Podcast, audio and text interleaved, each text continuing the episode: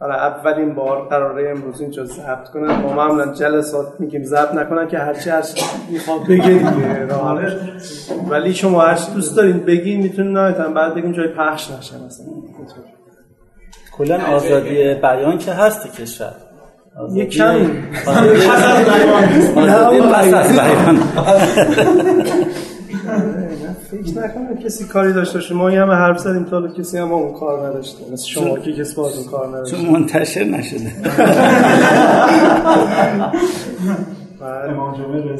فقط می نویسی محمد درویش من و یکی گفتن خندیدن خوب بوده عالی بوده. با دوچرخه من اینا میگه خب اشکالی نداره. ولی مطمئن نباش تا چون ممکنه برای اون اینا هم اشکال داشته باشه. می‌تونیم بعد در موردش بعد از جلسه صحبت خب دوستان پس با معرفی شروع کنیم نه نه نمیگم عکس می‌کنم نه یه تیکه فیلم هست برای تیزر.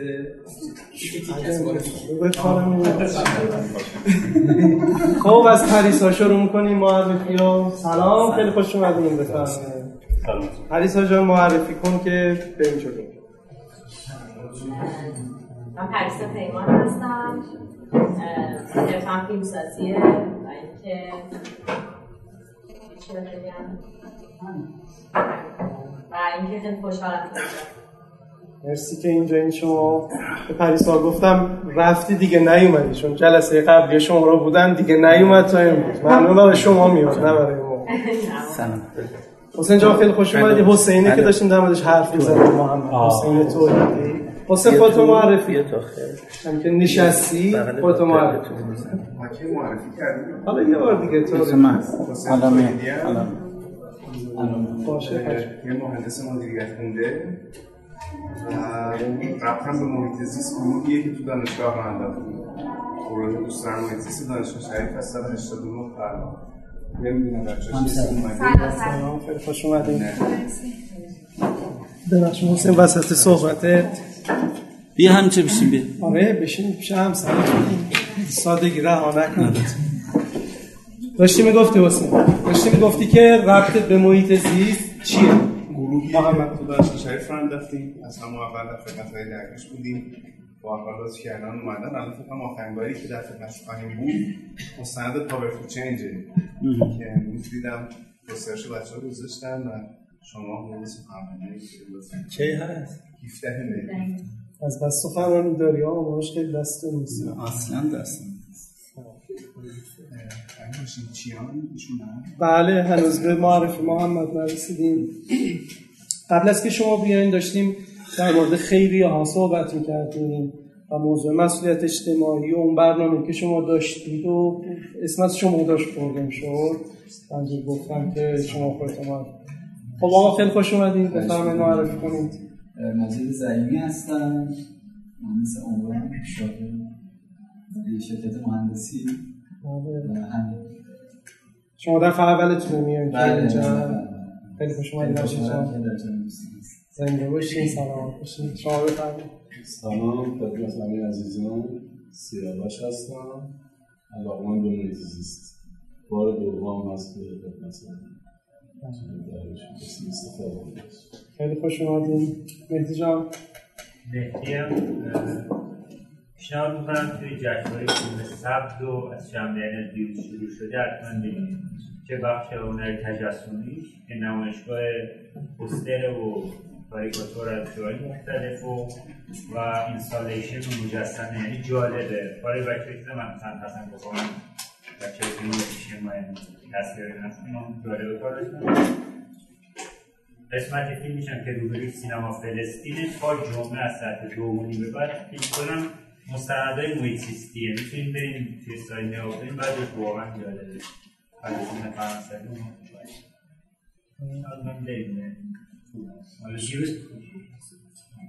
مهدی خودش رو اینطوری معرفی کنه شکر از رسانی آره خیلی خوب. چیه اینا پریسا؟ برای جشنواره هماهنگ شده است فکر کنم. نه.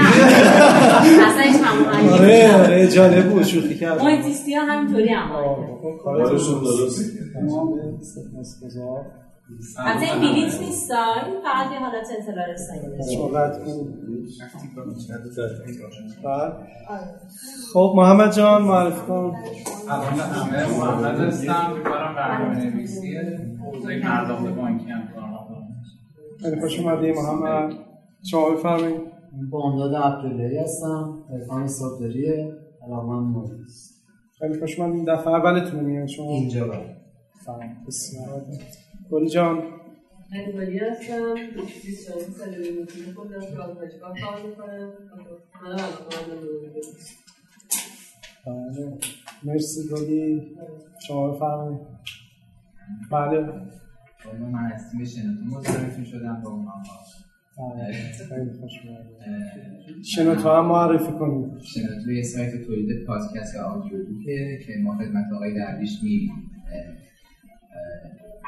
که پردیس هم در بهشون شدن برای مطالب جذابی که ایشون ارائه میدن برای سایت مدیم و تلگرامش هم اومدیم که یک پروموت کنیم ایشون رو برای سایتمون و داستان بسیار خوب. اسمتون چیه؟ علی بربخش یکم بیشتر از خودت بگو. حالا من فارغ التحصیل عکاسی و تئاترم. علاقه من به محیط زیست هستم ولی هیچ وقت توش هیچ هیچ کاری مثل ما این سه چهار نفر داریم یه کارایی می‌کنن دو چرخه ای سوار میشن ولی ما نه ما حرفش هم می‌زنیم و خیلی هم لذت می‌بریم. رانندگی بلد نیستم ماشینم دوست ندارم خب خیلی فعالیت نصف جمع محیط زیستی آره. بهتر از حرف زدن. خب مرسی خوش اومدی شریف جان در خدمتی من شریفم شریف دهقان کامپیوتر خوندم درس معلمم من و شریف بلوچستان. با هم آشنا شدیم سفری که داشتم به سیستان بلوچستان که ماجرای خیلی جالب با هم دوست شدیم و شریف دیگه وقتی میاد تهران ما خدمت شما هستیم و اینجا هم میاد.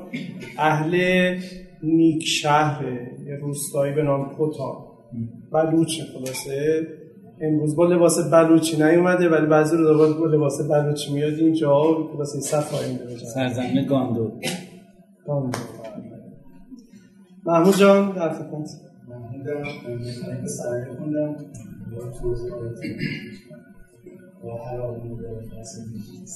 در چه حدی علاقه من؟ محمود از اول برگزار جلسات گفت و شنود با ما بوده و کمک می‌کرده و همچنان هست و خلاصه محکم و پا این جلسات بوده. محمد رضا جان. سلام محمد رضا هستم عنوان به نظر من این مسئله ای که الان داره ایجاد میشه اون دقیقا نقطه عطف دقدقه منه. یعنی در واقع این مسئله ای که میشه چجوری این شرایط رو هندل کرد و چی به دقیقا به چه عاملی برمیگرده و اگه بخواد درست بشه اصلاح باشه به چه چیزی برمیگرده. مرسی. یادتون باشه جلسه قبل محمد رضا خودشو که معرفی کرد معرفی کرد که من مهندسم و کل در کلمه مهندس حرف زدیم و مهندس ساختمان و اینکه چیز اتهام اصلی در مورد محیط زیست و اینا و همینا وارد و هم ایشون بود خلاصه این بحثا با خوش اومدی محمد رضا. شما بفرمایید. خیلی ممنون. علیرضا محمدی هستم دانشجوی مهندسی کشاورزی. و راجع به اول اینکه هم رشته‌ام بیشتر رو زیستم تابعی درش فعالیت داریم و همین که چون علاقه داشتم بحث اقتصادی محیط زیست رو خاطر مالیاتمون در قانون فرافرمی دانشگاه تهران یه بار دیگه اسمتون رو میگین؟ علیرضا محمد. علیرضا محمد. گفتین چی خوندید؟ مهندسی کشاورزی کشاورزی خیلی خوش اومد. ایشون هم مهندسه بله. عادی و حسینی هستم. مؤسسه شده. حاج جان خوش اومدی. حسین جان. سلام حسین هستم. برنامه‌نویسم دیدیدشون جلسه. بله. محمد خان دیدیم. بچه بله. من جان. تومان هستم. من شیفته اقتصاد آزادم و آزادی همه گفتم علاقه من محیط زیست علاقه ابراز علاقه کنم به اقتصاد آزاد. شما محیط زیست رو خراب کردید. احتمالا من قبل بر هم گفتم شیفته چون من شیفته آزادی هم بدونه که خیلی در مورد آزادی بدونیم یعنی شیفتگی بیشتر. روان باورانه است تا فلسفه. بسیار خوب مرسی معرفی. جالبی بود. الان نوبت معرفی محمد ماشینچیانه هومن وقتی می‌خواد محمد رو توصیف کنه میگه محمد ماشینچیان شوالیه اقتصاد آزاد. از ببینیم ماجراش چیه دیگه چی شد. ایشون میگه هومن میگه. آره. خوبه آره به منم میگن سلحشور محیط زیست. جنگ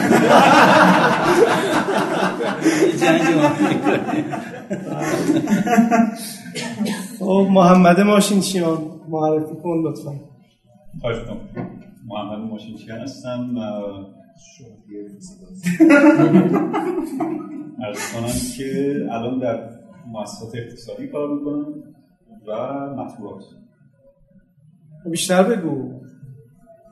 بیشتر خودت معرفی کن سیستم بانکی کار می‌کنم و ارز کنم خدمتتون که سیاست نامه تجارت فردا داره می نویسم مجله بورژوایی چهار پنج سال پیش راه انداختیم که هنوز ادامه داره و در سازندگی دنیای اقتصاد و بقیه نشریات می‌تونیم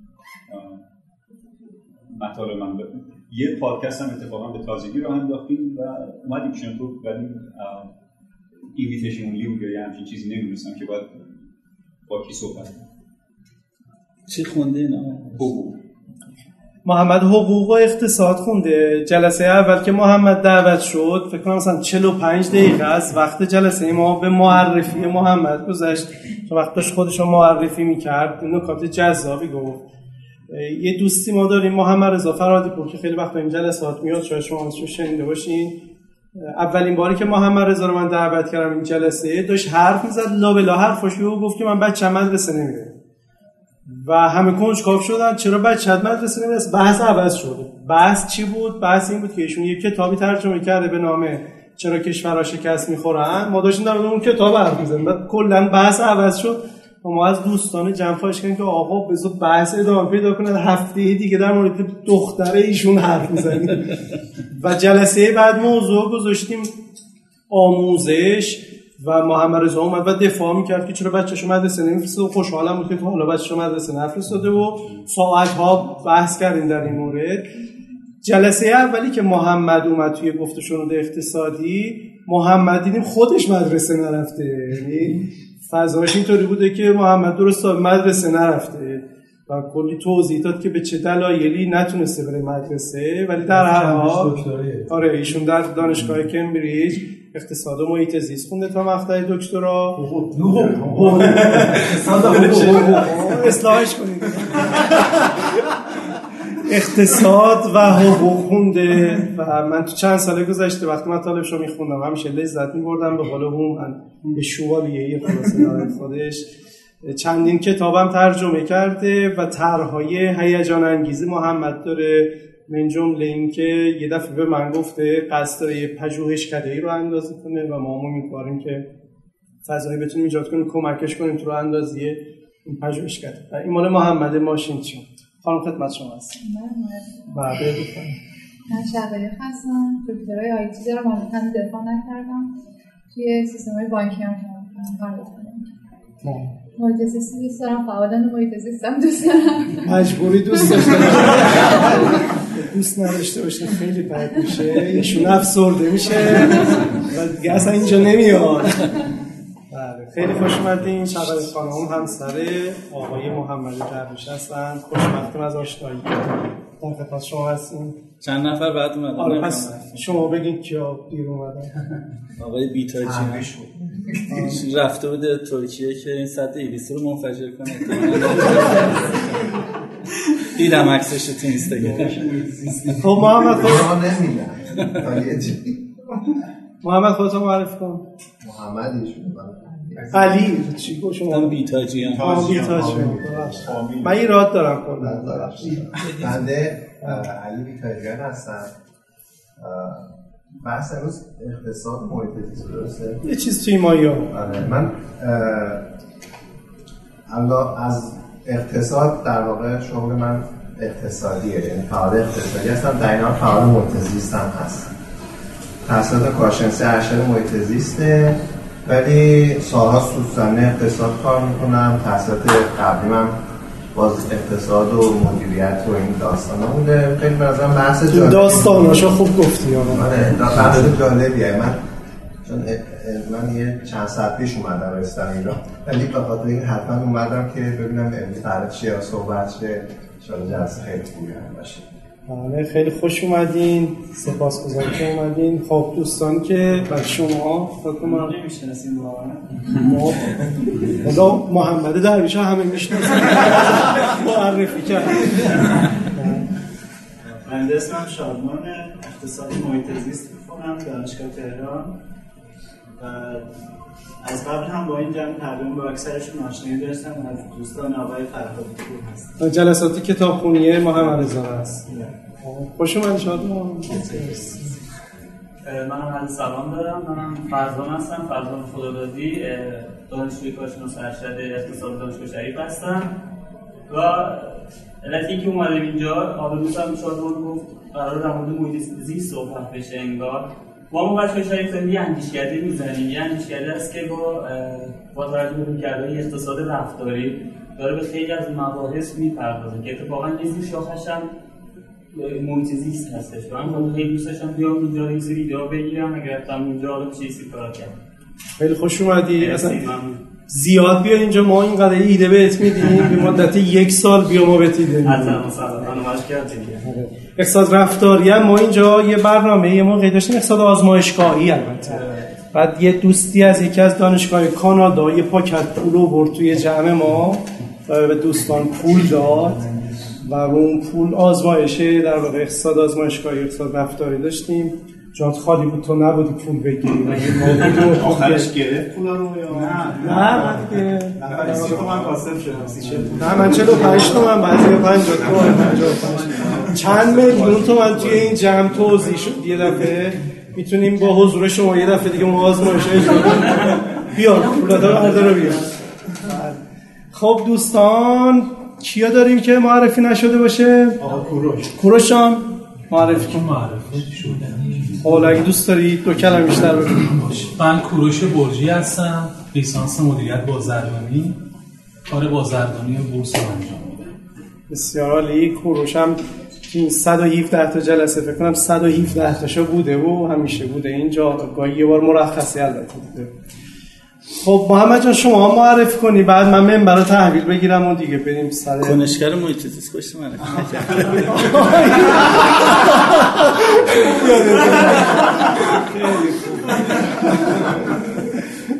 عالی بود دیگه با خاک معرفی.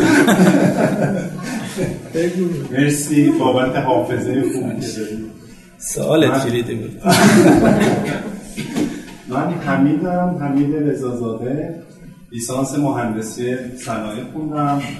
از ارشد رشتم رو تغییر دادم مدیریت مالی خوندم. الانم دانشجوی سال سوم دکترای مدیریت مالی هم کار اصلیم تو حوزه بازار سرمایه و بورس. کافه ایونت رو هم در واقع اینجایی که الان داخلش هستیم از ابتدای امسال با همکاری دوستم مرتضا و همراهی یک تیم 20 نفره که به عنوان برگزار کننده های ایونت ها فعالیت می‌کنن افتتاح کردیم و پیش بردیم. این کافه در واقع کافه event محور و رویداد محور هست. صرفا event داخلش برگزار میشه. توی موضوعات مختلف اقتصاد بورس digital marketing نمی‌دونم social marketing محیط زیست.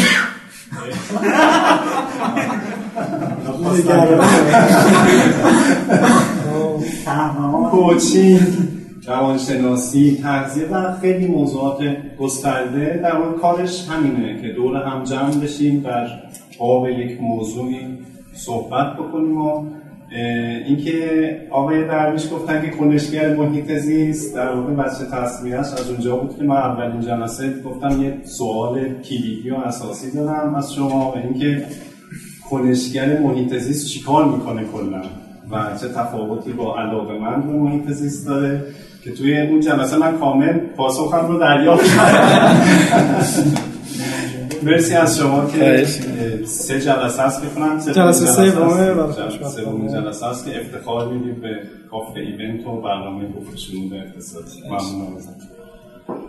خب کنشگر محیط زیست خود شما معرفی کرد حالا شما بفرمایید که فعال محیط زیست منم که محمد درویش هستم و متولد چهارم بهمن 1144 در فلک دوم نیرو هوایی به دنیا آمدم. یه دونه پسر دارم به نام اروند و خیلی هم برام این مباحث جالبه. یه یادداشت کوتاهی هم در مورد اینکه اخیرا می‌بینم که موضوع محیط زیست وارد محافلی میشه که این محافل عموما برای کارکرد دیگری ساخته شده. خیلی پیام خوشایندی داره. شاید خوشایندترین پیامی که من می‌بینم تو این روزایی که به حال رئیس جدید سازمان حفاظت محیط زیست داره خیلی غیر محیط زیستی عمل می‌کنه. همین حضور دیالوگ های محیط زیستی در کافه هاست. هفته پیشم در کافه زمین بودم و دیدم اونجا هم که اون برای میدون انقلاب بحث بحث خوبی در مورد اخلاق محیط زیست بود فکر کنم شما هم بودین. تو اون جلسه آمده بودین. شما هم بودین. بله. و امیدوارم که تداوم داشته باشه و اگر که قرار باشه که وضعیت محیط زیست ما از این شکل خارج بشه واقعا نیاز به این هستش که همچی گفتگوهای بین رشته ای صمیمانه و بی تکلف بین مردم شکل بگیره. این پروژه ناخواسته محیط زیست حراسی واقعا از بین اذهان برخی از دولت مردان و برخی از مردم خارج بشه. محیط زیست به عنوان یک دوست با کیفیت برای همه شناخته بشه و همه برای اطلاع محیط زیست با هم دیگه متحد بشیم. فردا ما یه بحث جالبی در سازمان محیط زیست داریم. از همینجا از همتون دعوت می‌کنم. تشریف بیارید 9 و 55 دقیقه صبح. گفتگوهای پردیسان رو ما برگزار می‌کنیم. 27 مین گفتگوی پردیسان در مورد مشکلات دریای خزر می‌خوایم صحبت بکنیم. علت خوش شدن خلیج گرگان. مسائل حقوقی که داره. بحث جالبیه که از کارشناس این حوزه دعوت کردیم که حضور داشته باشن. اصلا در مورد یک در واقع ویژگی یک شهر پایدار تو شبکه چهار تو برنامه چرخ صحبت می‌کنم که اونم اگر دوست داشتین ساعت هفت و نیمه بعد از ظهر می‌تونین تماشا کنید سپاسگزارم. شما هم مثل مهدی خودتو معرفی کردی برنامه های مختلفی اعلام کردی. خیلی خوب بود. صبح توی محیط یونیورسیتی برگزار میشه. نه توی پردیسان شرکت. آره. هم سازمان محیط زیسته الان سر خب دوستان منم خودم معرفی کنم و بپردازیم به موضوع جلسه. من مرتضی کاظمیم دانشگاه اقتصاد خوندم ارشد financial economics اقتصاد مالی و PhD اقتصاد توسعه و سرمایه گذاری مالزی زندگی می‌کردم به خاطر تحصیلاتم چند سال و قبل از اونم سی سال اصفهان زندگی می‌کردم و که این سه چهار سال گذشته هم تهران بودم. شهریور سه سال پیش جلسات گفت و اقتصادی راه اندازی شد که امروز جلسه 617 داره برگزار میشه. برگزاری این جلسات به این صورت بود که من چون عضو سایت کاش سرفینگ بودم و خودم خیلی مدیون می‌دونستم همیشه به اون سایت شروع این جلسات رو در اون سایت اعلام کردم. جلسه شماره یک با موضوع گفت و شنود اقتصادی و بعدها خوشبختانه جلسات ادامه پیدا کرده تا به امروز. مهمونای مختلف جلسات داشتیم و موضوعات بسیار متنوعی به تمرکز ویژه‌ای هم رو موضوعات اقتصاد اجتماعی در واقع داشتیم توی این جلسات. به موضوع محیط زیستم بارها توی این جلسات پرداخته شده و من خیلی خوشحالم که تونستیم چنین فضایی داشته باشیم که رو موضوع محیط زیستم تعامل داشته باشیم. یکی از جلساتی که روی این موضوع برگزار شده خیلی سریع میگم خدمتتون چون مربوط میشه به بحث امروز ما. آقای دکتر سرزعیم علی سرزعیم که ما بارها در واقع در مورد نوشته های ایشون و کتاباشون اینجا حرف زدیم خودشون هم بارها اومدن اینجا. این کتاب نشون بدین که دوستانم بدونن که یکی از کتابایی که آقای دکتر سرزعیم نوشته و ما تو این جلسات حداقل ده مرتبه روی این کتاب برنامه داشتیم. توی این کتاب موضوع محیط زیستیشون یه صحبتایی کردن و یه مقاله سرمقاله روزنامه جهان صنعتی موقعیشون نوشته بودن اتفاق موضوعش هم بحران آب بود. و یکی از دوستای ما آقای مهدی کلاهی دکتر کلاهی که از یکی از دانشگاه ژاپن دکترای جامعه شناسی محیط زیستشون گرفته و فعال محیط زیسته و الان عضو هیئت علمی دانشگاه فردوسی مشهده. ایشون انتقاد داشت به نوشته آقای دکتر سرزعیم و ما دعوت کردیم آقای دکتر سرزعیم و دکتر کلاهی بیان توی این جلسه که روی این موضوع صحبت کنیم دکتر سرزعیم فرصت نکرد و محمد رضا فرادی پور و آقای کلاهی تو اون جلسه روی موضوع محیط زیست و مکانیسم قیمت در واقع اینجا صحبت کردم. بحث بسیار خوبی بود که موقع داشتیم و امروز بازم قراره که رو همین موضوع صحبت کنیم. توی اطلاعیه این جلسه دو تا موضوع من مطرح کردم. یکی راهکارهای علم اقتصاد برای حفاظت از محیط زیست و یکی هم این که آیا مکانیسم قیمت به حفاظت از محیط زیست کمک می‌کنه یا نه. دو تا سوال و دو تا موضوعی بود که توی اطلاعیه این جلسه مطرح کردم. ولی چی شد که این موضوع مطرح کردم؟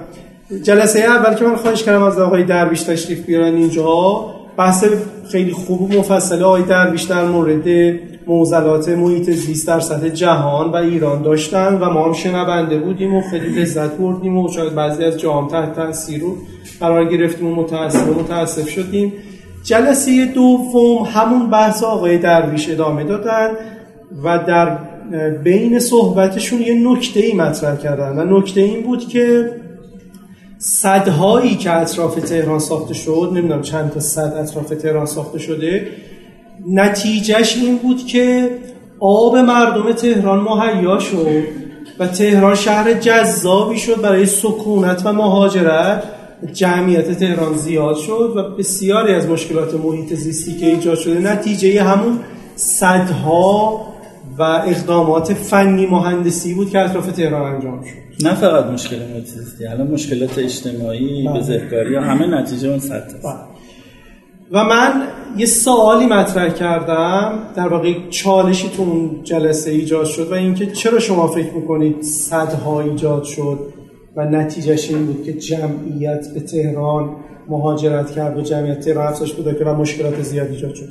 شاید این direction ، direction درستی نباشه یعنی این چیزی که آقای درویش گفتم و یه نکته ای من مطرح کردم و اینکه direction دقیقا برعکسه. یعنی جمعیت تهران زیاد شد. وزارت نیرو رفت سد ساخت و به فکر بود که آب بیاره تهران. یکی از دوستان این سوالا مطرح کرد خب چه فرقی داره؟ بالاخره این مشکل ما داریم تو تهران. و نکته ای که اینجا مطرح شده اتفاقا این direction خیلی direction مهمیه به خاطر اینکه سیاست گذار به این direction باید توجه کنه.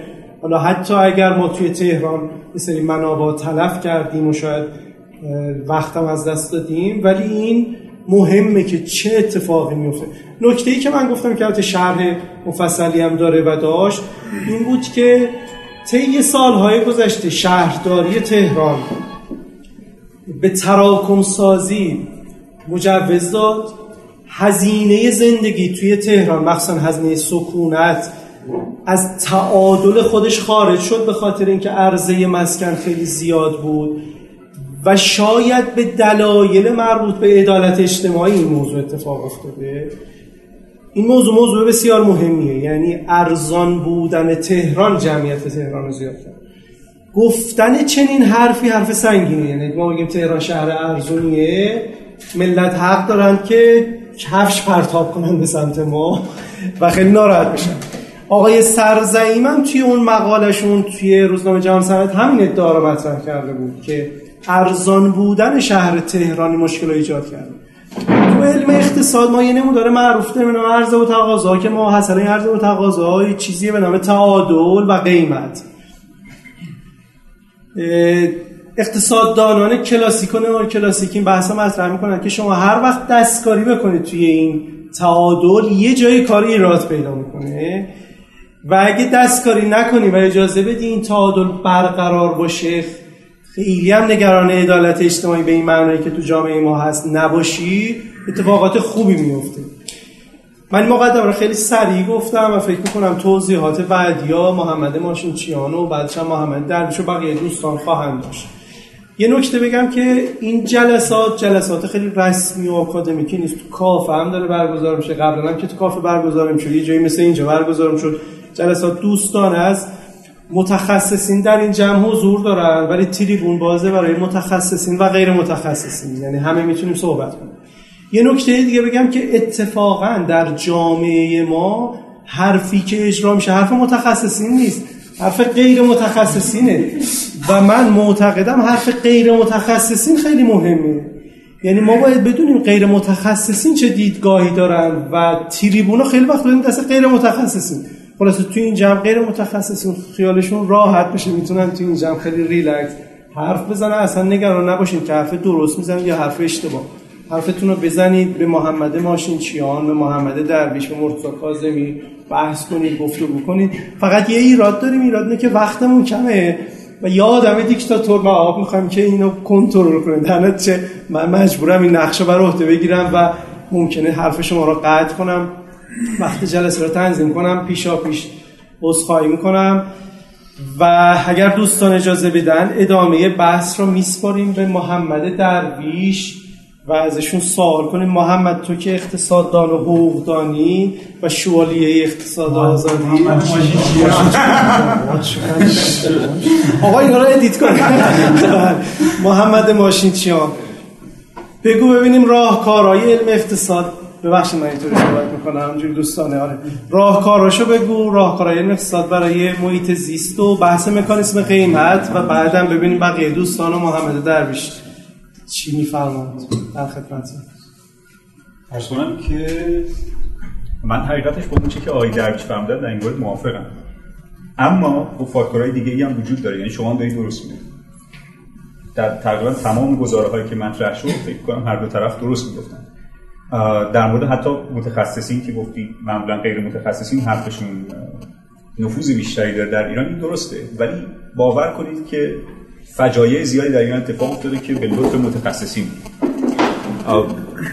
در این حوزه به طور خاص. در این حوزه در این حوزه کمتر از سایر حوزه ها نبوده است کم اینجوری در مورد تهران هم این, این واقعیت داره واقعا درست میگن همینطور. ولی این رو در نظر داشته باشید که جاهای دیگه ما داریم که خب هم ارزانه. یعنی اگر موضوع ارزان بودن شهر باشه که خب شهرهای ارزان در ایران زیاد. شهرهای ارزان تر از تهران تقریبا همه شهرها در ایران ارزان تر از تهران. اگر موضوع فراهم بودن آب و مسکن باشه دوباره همینطور. ما شهرهای زیادی داریم که مشکل مسکن ندارن. آب هم توشون فراهم مورد آب کمتر ولی به هر حال. ولی می‌بینیم که مردم به اونها هجوم نمیاد چرا به تهران هجوم آورد درسته من معتقدم که اینا معلول بیشتر تا که علت باشه. همه این داستان. کدوم شهرهایی همچین وضعیتی پیدا می‌کنن دنیا چه شهرهایی همچین وضعیت داره؟ پکن یه همچین وضعیتی داره. پایتخت یه کشور مارکسیستی همچین وضعیت آرژانتین یه همچین وضعیت داره. چون داستانی که در ایران داستان خودکفایی گندم که به واسطش پدر مملکت رو در آوردن خودکفایی دیگه چی بودایی در شما طرح توبا نمی‌دونم طرحهای متنوعی که به واسطش واقعا پدر کشور در آوردن و خب در مثلا آرژانتین بونس آیرس دوباره یک دیگه از این شهر هست. اونجا می‌خواستن که به خودکفایی بلکبری برسن. تصور کنید که همین جنون ضرب در یه عدد بزرگتری. نتیجهش چی شد؟ نتیجهش این بود که کشور ورشکسته شد. کشور رو ورشکسته کرده دیگه کجاست؟ ریو دو ژانیروس. یه جایی که بین اقتصاد کینزی و اقتصاد مارکسیستی یه فاندولیست که توی ریو دو ژانیرو برزیل. پایتخت آره. و دقیقا اونجا هم همینطور دولت بزرگ دولت فاسد اخیرا متوجه شد که رئیس جمهورشون هم خانم چیز شد آره. دیگه کجا اینجوریه؟ مکسیکو سیتی. یعنی ببینید شهرهایی همچین وضعیتی پیدا می‌کنن. هجوم مردم میارن به پایتخت. پایتخت بزرگ میشه. و انواع و اقسام آسیب های اجتماعی تا دلتون بخواد و خب خیلی از اینها مشکلات محیط زیستی هم می‌تونن پیدا داشته باشن که داریم یعنی سیدنی و نیویورک هم نسبت به اطرافشون خیلی چیز ترن ولی هر در کشورهای همینطوره شما تصور کنید اگر توی امریکا یه نکته جالب اینجا وجود داره. اون که نیویورک به تنهایی اقتصادش از ایران بزرگتر. بنابراین یعنی میشه تصور کرد که چرا. در در حالی که خب جمعیتش هم کمتر ولی خب قبول داره اینطور هم هست. منتها اگر اینجوری تصور کنید که اگر در امریکا دیترویت رو اتفاقی که در ایران افتاده اینه که دیترویت رو اون کل west coast کل استان پنیرشون کل عرض کنم که پایتخت فرهنگیشون که نیویورک باشه و کل پایتخت سیاسیشون که واشنگتن باشه و کل خدمت خلاصه همه اینها رو تصور کنید اگر توی نیویورک جمع می‌شد چه اتفاقی میافتاد. اونجا بود که نیویورک به مکزیکو سیتی تبدیل می‌شد یا به پکن تبدیل می‌شد. من دهلی شهر دیگه که از این جنسه واقعا. هند کشوری است که توی مغازه خودتون شما اگر می‌خواستید یه موقعی دستگاه فتوکپیتون از این طرف بیارید این طرف باید می‌رفتید از دولت مجوز می‌گرفتید. یعنی ببینید این اتفاق در یه همچین جاهایی می‌افته. و من فکر می‌کنم خب ایران هم داستان همینه. داستان اینه که شما بخواید در صنعت فعالیت کنید در فرهنگ فعالیت کنید راجع محیط زیست فعالیت کنید فرق نمی‌کنه. باید از رانت دولتی برخوردار باشید بدون رانت دولتی نمی‌تونید کار کنید. کار روزنامه بخواید هر کاری بخواید همه مجوزها اینجا باید صادر بشه همه فرصتها اینجا توضیح میشه همه چیزی. در نتیجه خب مشاغل هم اینجا ایجاد میشه کارآفرین ها ناچارن به اینجا مراجعه کنن نیروی کارم لازم یعنی داستان چیز دیگه است فکر کنم و خب هر وقت که راجع به آلودگی تهران صحبت می‌کنیم راجع به عوارض محیط زیستیش صحبت می‌کنیم فکر می‌کنم باید این نکته رو در نظر داشته باشیم. این یکی. دو اینکه به طور کلی یعنی این رو میشه یه مقداری بزرگترش کرد و تعمیم داد. من فکر می‌کنم اتفاق نظر داشته باشیم در این مورد که خیلی اوقات یعنی گاهی اوقات واقعا آزاردهنده میشه. می‌بینیم که یه مقام مثلا یه فعال محیط یا مقام محیط چیز می‌کنه. نه نه فقط ایران در دنیا الان مد شده که الان مثلا یه ترندی مد شده تو امریکا که هفته یه بار بریم همون. توی کالیفرنیا خشکسالی شده بود و چیز شده بود. خب این تصور من اخیرا در یکی از بزرگواران داشتم مردم رو موعظه می‌کرد راجع به اینکه در تلویزیون رسانه ملی داشت موعظه می‌کرد که آره چنین نکنیم چنان نکنیم و ماشین میشورن مردم فلان می‌کنن. تمام ماشین هایی که شسته شده تمام باغچه هایی که آبیاری شده تمام دوش هایی که یه مقداری بیش از اون چه باید طول کشیده همه همه اینها رو شما آبش رو جمع کنید اندازه اون یه سال خود کفایی گندم ما آب مصرف نمید در طول تاریخ ایران. کل داستان محیط زیست ما من تا جایی که من حداقل چشمم کار می‌کنم حتی شاید مواردی وجود داشته باشه که این موضوع صادق نباشه. ولی هر موردی رو که من رفتم راجعش مطالعه کردم دیدم نتیجه سیاست گذاری مستقیم دولت بوده.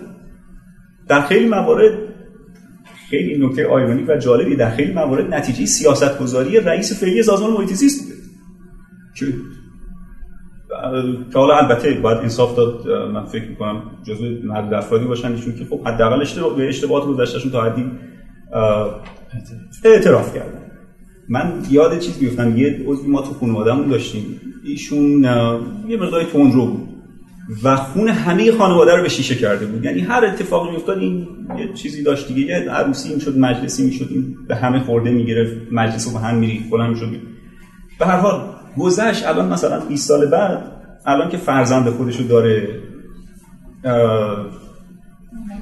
آره عروس می‌کنه استثناء بنده خدا خیلی اتفاقا اهل مداراست که اتفاق نیست جوونن حالا یه قیدی دارن میدن چیزی نمیشه. ببین یعنی 20 سال خب خونه همه رو به شیشه کرد تا اینکه فهمید خیلی موضوع مهمی نیست. ولی تو این فاصله همه رو اذیت کرد. داستان من فکر می‌کنم شاید بعضی از دولت مردای ما که اتفاقا الان در رأس سازمان محیط زیست و سیاست گذاری محیط زیست کشورم هستن اینه که خب در طول سی سال گذشته پدر کشور رو در آوردن الان خب تا یه جایی متوجه اشتباهاتشون شده. اما روی کردشون طرز فکرشون نحوی سیاست گذاریشون در حوزه هایی که هنوز بهش پی نبردن همون چیزیش که قبلا بوده. یعنی من فکر می‌کنم دوباره ممکنه 20 سال 30 سال طول بکشه. تا ما به جایی برسیم که اگر خیلی انصاف داشته باشن در مورد همه به نظر می‌رسید حالا بذارید تعمیم ندن در این مورد به خصوص حداقل اینجوری. ممکنه 20 سال 30 سال دیگه انصاف به خرج بدن اعتراف کنن که فلان سیاستی که ما تو محیط زیست پیاده کردیم متاسفانه اونطور که باید و شاید چیز نشد. مملکت خوش شد یه عده از مردم مردن دیگه. ببخشید. اتفاقی تا الان افتاده چون این. یعنی ببین اون صدمه‌ای که به کشور وارد شد در طول اون سالها واقعا یه بخشش فکر می‌کنم برگشت برگشت پذیر نیست. اما در مورد سدسازی خب حالا سطح سطحی که اطراف تهران ساختن رو فرض کنیم این, این منطقه آقای سرزعیم رو من متوجه میشم می‌فهمم و قبول دارم. تا حدی ولی خب بقیه سطحی که تو کشور ساخته شد چی؟ آخه یکی دو تا سه تا سطح که نساختن. اون منبع نمکی که درست کردن چی؟ یعنی در یه مواردی فاجعه آفریدن واقعا. فقط باز اینها نیست دیگه. در اینقدر داستان زیاده من مطمئنم که درویش در جلسات گذشته مثالهایی گفتم قطعا اشراف بیشتری هم نسبت من دارم خلاصه می‌خوام بگم که داستان دیرکشنش رو اگر در مورد تهران فرض بگیریم به این ترتیبی است که در اون جلسه مطرح شده و آقای سرزعی گفتن. من حالا جزئیاتش رو دقیق نمی‌دونم اظهار نظر نمی‌دونم نگفتم بین من آقای آها خب شما گفتید. به هر منطقش رو من قبول دارم. ولی حرفم اینه که این رو خب این داستان در بقیه نقاط کشور ما وجود داره و اونجاها نمی‌تونیم این دیرکشن رو پیدا کنیم. توجیه کننده نیست. خب آره. محمد اگه موافقی در واقع هم دل بودن خودت رو با وسایل محیط زیستی تو چند دقیقه مطرح کردی و من علاقه مندم برگردیم به بحث راهکارهای علمی اقتصاد محیط زیست. اولین نکته ای که گفتی مخالفت با دولت بزرگ بود. یعنی تو گفتی شر اصلی از اینه که دولت بزرگ میشه. وقتی دولت بزرگ میشه رانت دولتی بزرگ تمام تصمیمات توی اون مرکز اتفاق میفته اصلا یه مدل حکومتیه بهش میگن مدل کاماندینگ هایت کاماندینگ هایت که ایدهش رو خب از آقای لنین میاد در اصل اینه که که حالا یعنی می‌خوام بگم که ما کاملا سیستم سیستم مارکسیستی اینه که ما صنایع بزرگ و مادر و اصلی رو می‌گیریم دستمون. حالا کسی می‌خواد بقالی باز کنه چیزی باز کنه اجازه میدیم اجازه میدیم که باز کنه. یعنی در اقتصاد آزاد فرض بر آزادیه بهش میگن presumption of liberty. پیش فرض که شما آزادید. مگر اینکه به حقوق دیگری تعدی کنید. در غیر این صورت شما در مدل کاماندینگ هایت برعکس شما رعیت سیستم هستید. یا هر چی که اسمش سرف هستید نمی‌دونم چی میشه اسمش در این مدل شما حق ندارید هیچ کاری انجام بدید مگر اینکه اجازه داشته باشید. به شما اجازه ای بدهند. یعنی حق ندارید. چون حق می‌دونید که در مورد انسان چیزی که کسی نمی‌تونه شما حق بده یا از شما حقی رو بگیره. اجازه است که میشه به شما داد میشه از شما بعدن گرفت. به واسطه انسان بودن به صرف انسان بودن ما از یه حقوقی برخوردار هستیم خب پس نکته ای که می‌خوای بگی اینه که در دفاع از اقتصاد آزاد و می‌خوای بگی که اگر فضای اقتصادی کشور سمت اقتصاد آزاد بشه به نفع محیط زیسته. نکته ای که می‌خوای بگی. این درست. آره مثل آقاش هم می‌تونی یکم بگی. این مثالایی بزنیم. خب یه مثال خوبش اینه که در الان ما در همین کشور خودمون به نظر من کار ساده ای نیست که یک بحران محیط زیستی پیدا کنیم که مردم به دست خودشون ایجاد کرده باشن به خاطر در بازار اتفاق افتاده باشه ایجاد. البته این اتفاقی که بالقوه می‌تونه بیفته. اون داستان مشاهاتی که قبلا راجبش صحبت کردیم دو تا دو تا تئوری کلی وجود داره. یکی این داستان بهش میگن تراژدی مشاهات. تراژدی مشاهات اینه که ما خودمون در خانواده ما ما باغ سفیدار داریم.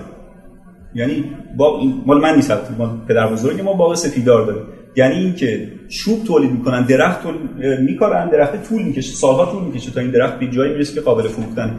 ولی به هر حال یه بخشی از اون سپیدارا رو میفروشن بعد در بلا فاصله درخت دوباره هیچ وقت درختای پدر بزرگ ما و پدر ایشون هیچ وقت تموم نشد. و من تصور می‌کنم که در دوره من هم تموم نشه. اما شما یه جنگلی رو تصور کنید که مال هیچ کی نیست. یا اسمش اینه که مال همه است. ولی مال همه است به این معناست که در اختیار دولته و دولت می‌تونه یه مجوزهایی صادر کنه که به واسطش مردم بتونن. یعنی یا مالک نداره یا مالکش همه این همه مغلطه است که خب خیلی جاهای دنیا در جریانه و خیلی جاها خیلی از همین کشورهای اتفاقا آمریکای جنوبی اینا که خیلی جنگ از های عظیمی توشون اتفاق افتاده با مجوز دولت بوده اتفاق یعنی این تو اونا شما یه درخت نمی‌تونید ببرید نه تو شهرتون نه تو جنگل ولی با مجوز دولت رفتن پدر جنگل ها رو در آوردن مردم به حال من می‌خوام میگم که یک موضوع مالکیت. وقتی که مالکیت خصوصی وجود داره خیلی از فجایع محیط زیستی که در قیاب مالکیت خصوصی اتفاق میفته اتفاق نمیفته اینو کی کشف کرده؟ اینو یه آقای به اسم گرت هاردی. خیلی خیلی هم جالب چیزی که ایشون یه نظریه هایی داره ولی یکی از اولین عکس های ماهواره ای به ایشون نشون میده که یه جایی رو می‌بینه که یه مرتع خیلی سرسبزی و در کنارش زمین سوخته داغون. و خب بعد میره پی میره که ماجرا از چه قراره؟ تفاوت اینه که این مالک خصوصی داره و این یه ملک مشاع عمومیه. و خب این اتفاقی که مثلا در سیستان و بلوچستان ما چیز داریم دیگه در اون چی اسمش؟ که شطورها رو می‌برن اونجا و چیز گرد و خاکی که بلند میشه و جازموریان نه اون یه, یه فکر می‌کنم هامون بود. من یه چیزی بود یه مستندی من به اسم ماهی ها در سکوت. ماهی هامونه. آها آها و آره و خیلی غم انگیز و نکته جالبی بود که آره و در همونجا با ائمه جماعت صحبت می‌کردن. اینا می‌گفتن آقا این چه وجه معلوم نیست. ما 10 تا چیز دولتی اینجا وجود 10 تا ارگان دولتی وجود داره. همشون صاحبن و همشون همه کارن. در این حال هیچ کاری چیز نمیشه. یعنی مشکلمون دخالت دولت و اینها هم نیست. به حال جایی که متعلق مثلا به همه است. یه دولتی هم داریم. 10 تا سازمان مختلف هم اونجا هستن. هر کدومشون هم برای خودشون کلی قوانین مقرر دارن در این حال وضعی که در نهایت اتفاق افتاده شرایطی است که مردم توش نفس نمی‌تونن بکشن. این نکته. یه نکته جالب دیگه ای اضافه کنم. اون اینکه شما خوزستان رو تصور کنید. خوزستان ثروتمندترین استان ایرانه یعنی در خوزستان که ما الان نمی‌دونم مشکل انواع و مشکلات رو داریم اینقدر ثروت داره که می‌تونه تمام اون کبیرها چمن مصنوعی بکنه. حالا یعنی هزینه زیادی هم واسش نداره. نسبت به درآمدی که داره هزینه آنچنانی براش نخواهد کنه شاید من اقرار می‌کنم ولی ولی در عمل ببینید که مردم خوزستان در چه شرایط فجیعی زندگی می‌کنن. و تو خیلی جاهای دنیا خب ما داریم دیگه. اینی که چاهای نفت خصوصیه یا افرادی و خب حالا این رو تصور کنید دو تا رو با هم مقایسه کنید. که چقدر به نظر این, این ماجرای بازار و آزاد و سرمایه‌داری و این چیزایی که ما راجعش صحبت می‌کنیم که اگر این چاهای نفت خصوصی بود ما فکر می‌کنیم که چه جنایتی می‌شد در حق مردم ایران. و الان چقدر خوبه که ما مردم ایران اون, اون صنعت نفت رو ملی کردیم. خب نتیجهش اینه که هموطنان ما دارن توی همچین وضعی زندگی می‌کنن. به مصدق انتقاد داره البته. حالا نه حالا اون که داستانش چیز دیگه است به خاطر این موضوع نیست. ولی این این یه نکته من حالا الان مدافع خصوصی کردن چای نفتم نیستم در ایران. در مورد راهکارهایی وجود داره ولی منظورم الان این نیست. منظورم اینه که مثلا اگر الان همون آقای شیخ آقایی که چیز داره اون موقع مالک شیخ خزعل آقای خزعل مثلا تصور کنید اگر یه همچین وضعی بود و چیز خصوصی بود البته ایشون حتما حتی فکر کنم به ادامه سیاست شیخ خزعل چیزی از ایران هم نمیموند. حالا آره. طلب بود نه حرفم آره آره دقیقاً. یه کشور دیگه می‌شد ولی یه کشور دیگر آبادی می‌شد خب ولی خب از اون بعد کردستان یه کشور می‌شد ترکمنستان آره حرفم در واقع چیزی موضوع سیاسیشو در نظر دارم. حرفم اینه که اونقدر اون منطقه ثروتمنده سرزمینی آبادی بود. آره. یعنی اونجا اینقدر ثروتمنده که اگر کسر کوچکی از درآمدش به مردمش می‌رسید هرگز در همچین وضعی زندگی نمی‌کردن. به حال جاهای دیگه هم داریم دیگه. در مثلا دوباره سیستان بلوچستان من بارها و بارها دیدم که مردم صفای آبی که آدم می‌بینه این یه شرایط بسیار و دوباره اونجا با کمبود سیاست گذاری نداریم کمبود دخالت دولت نداریم. انواع و اقسام قربونشون برم کارهای مختلف دارن اونجا برنامه های مختلف دارن و نتیجهش نهایتا اینه. ما می‌تونم یه مرزی رو بگم مرز کشور آذربایجان با کشور خودمون اون چجوری توجیه می‌کنه؟ عکس هوایی که اون ورش کاملا جنگل پوشیده و سرسبز این ور جاده حیران پر از ویلا و چه می‌دونم خرابی و اینا. اون چجوری میشه؟ یعنی کشور آذربایجان کشور آزادیه؟ نه تا جایی که من اطلاع دارم کشور آزادی نیست. مطابق من اینو نمی‌دونم چجوری. یعنی عکس هوایی رو ببین کاملا مشخصه. عکسو من فرستاده اتفاقا این مثال در راستای تایید صحبت بله. تراژدی منابع آب یعنی منابع آب گرت هاردین همین رو میگه دیگه. سمت آذربایجان سالها دست حکومت اتحاد جامعه شوروی بوده نه فقط آذربایجان نخجوان هم همینطوره ارمنستان هم همینطوره و ولی این سمت که مالکیت آزاد بوده و هر کسی هر کاری دلش خواسته کرده شما می‌بینید که تو دامنه شمالی که رطوبت بیشتر سمت ایران کاملا پوشش گیاهی موجود شده. ولی اون طرف که دامنه جنوبیه و رطوبت کمتره ولی چون دست در واقع یک جا بوده و کسی حق نداشته بهش دست رسی بکنه. ولی همه نبوده مال دولت بوده. فقط دولت بوده. دقیقاً. می‌خوام بگم این مثال نقض در واقع نیست؟ نه آخه در همون جا هم شما ببینید در شمال هم مجوز میفروشن در همین شمال بله نه اونجا یه دیکتاتوریه. ایشون بحثش اینه که وقتی شما میگه که صاحب داره صاحب نداره. آره اینجا یه دیکتاتوری حالا یه صاحب مثلا همین مناطق حفاظت شده ما رو نگاه کنید تا قبل از انقلاب خب با منطق چکمه و سرنیزه ما وضعیت بسیار خوبی توش حکم فرما کرده بودیم. پارک ملی کبیر آمارها میگه که در سال 1356 ما 7000 جبیر داشتیم آهوی در واقع بومی ایران اندمیک ایران. وقتی که انقلاب شد مردم ریختن تو پارک ملی کبیر و شروع کردن به شکار کردن. و یه سری از فعالای همون موقع محیط زیست و دوستان محیط زیست رفتن پیش امام جمعه سمنان که ازش بخوان که این جلوی این کارو بگیره. امام جمعه سمنان هم گفت حلال خدا رو حرام نکنید. این عبارت تاریخیه که مونده هنوز. و ریختن رو نابود کردن. اون نوع حفاظت ممکن توی مقطعی جواب بده اما چون همراه با آگاهی نیست معمولا پایدار هم نیست. به نظر که دو تا بحث مستقل من حالا همزمان به هم مربوط مطرح شد یکی بحث تراژدی منابع مشترک بود که شما مثال زدی ولی میشه توی این فضا توجیهش کرد. و یه بحث دیگه که محمد مطرح کرد کلا بحث اقتصاد آزاد و میزان دخالت دولت در اقتصاد. بحث تراژدی مشترک به صورت خاص به محیط زیست مربوطه یعنی در مورد مراتع و منابع محیط زیست صحبت ولی بحثی که محمد مطرح کرد بحثش محیط زیست نیست. کلا فضایی که دولت حضور جدی تو اقتصاد داره و از این طریق شرایطی ایجاد میشه که به محیط زیست ضربه می‌خوره. مثالایی هم که می‌زنه. مثال که محمد گفتی از آرژانتین و برزیل و اینا یعنی می‌خوایم بگیم که دنیایی که اقتصاد آزاد هست محیط زیست کمتر ضربه خورده یعنی شواهد فکت چنین چیزی میگه در مورد وضعیت زندگی نمی‌دونم از کجا اینو شروع کنم به طور کلی در اقتصاد آزاد مردم ثروتمندتر هستن. و به طور کلی هر چقدر که یه جامعه ثروتمندتره محیط زیستش وضع بهتری چرا چجوری؟ نه این این شواهد داری میگی یا اینطوری نه شواهد اینطور نشون آره شواهد اینطور نشون اون مثلا منحنی کوزنتس کوزنتس اسمش فکر می‌کنم. داریم که ایشون حالا نظریه این هست که کشور پانایوتو هم میگه. چی رو؟ پانایوتو پانایوتو که مشاور عالی یو یک دانشمند اقتصاددان ژاپنی.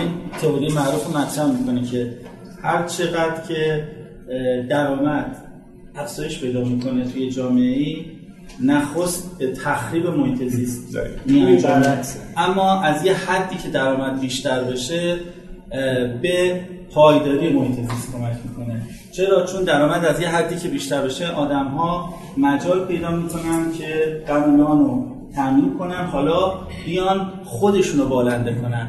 مطالعه بکنن. دانششون ارتقا بدن و آدم های دانا و باخرت می‌دونن که باید بخشی از سرمایه خودشون برای حفظ محیط زیست سیف بکنن. در اون جوامعی که مثلا مدارس طبیعت شکل می‌گیره در اون جوامعی که مردم براشون محیط زیست و حفظ تنوع زیستی یک ارزش میشه.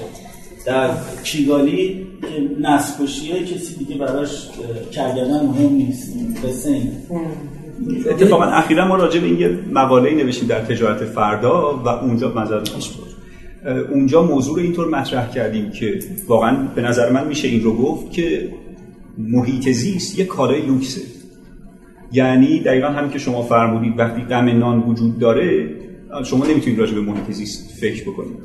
و یه نکته جالب این که از نظر من فکر می‌کنم با همین تکنولوژی امروز بشر اگر نه همه اکثر قریب به اتفاق چالش های محیط قابل حل یعنی می‌تونیم هممون فردا ماشین برقی سوار بشیم. هممون می‌تونیم هر چه فکر کنید این که مثلا آب شیرین نداریم خب شیرین کردن آب دریا یه تکنولوژی که الان وجود داره. می‌تونیم آب دریا شیرین کنیم بیاریم کل کشور اصلا قربابی آب بپاشیم. در حال می‌خوام بگم که از نظر فنی هیچ چالش و محدودیت وجود نداره. این چیز داریم می‌تونیم انرژی فسیلی تولید نکنیم با انرژی های موضوع صرفا بر بعد اقتصادی ماجراست که اینها خیلی گرون تموم میشه. بنابراین شما برای اینکه بتونید افورد کنید که بتونید از عهده هزینه این موضوع بر باید ثروتمندتر باشیم من می‌تونم مداخله بکنم.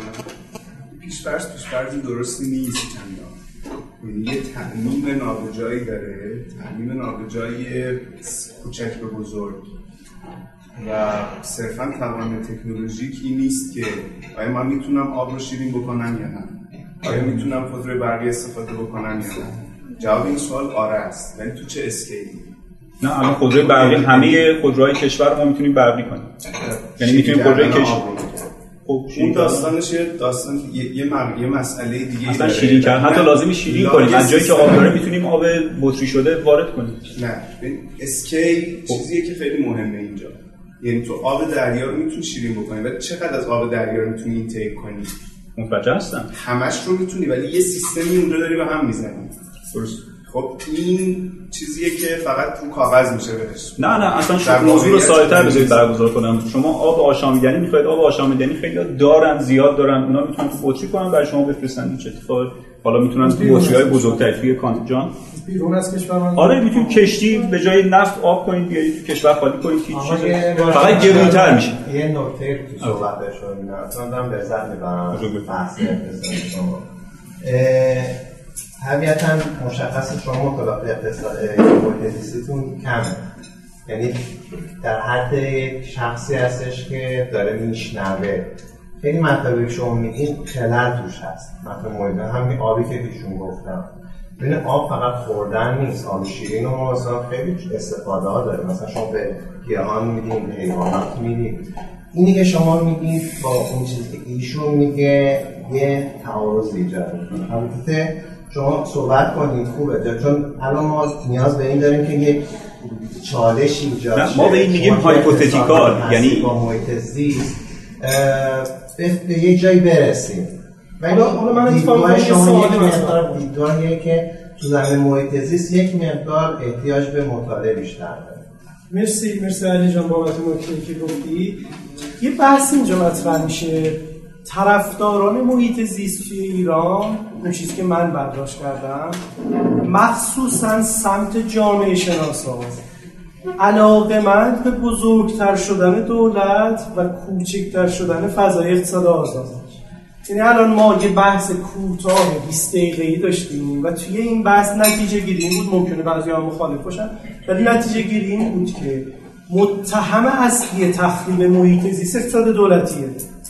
از طرفی طرفداران محیط زیست مخصوصا سمت جامعه شناسای ایرانی به شدت علاقه من به مفهوم عدالت اجتماعی بزرگتر کردن دولت از طرف طرفدار محیط زیست. مثلا این یه تضادی ایجاد شد. آقای درویشی مقدار در این مورد توضیح بشه. شاید خود ایشون هم جزء همین باشه که من دارم در موردش میگم. نمی‌دونم خیلی آشنا نیستم والا حقیقتش اینه که من هیچ مثالی ندارم از اینکه یه جایی یه دولت بزرگ داشتیم یک حکومت تمامیت خواه داشتیم و تونستیم به تاباوری پایدار طبیعت برسیم. در دراز مدت. ممکنه در کوتاه مدت به اتفاقاتی بیفته. خشایارشا وقتی داشته حمله می‌کرده به سمت روم یک رویشگاه ارس رو می‌بینه تو ترکیه کنونی و از این خوشش میاد میگه که پدر سوختاد دور اینا همه جمع بشید و اجازه ندید که کسی واردش بشه. این اولین قروه در طول تاریخ منطقه حفاظت شده در طول تاریخ ثبت شده. چون خشایاش ازش خوشش اومده. و این اتفاقا مونده هنوز. در کجا در ترکیه. اون زمانی که می‌رفته.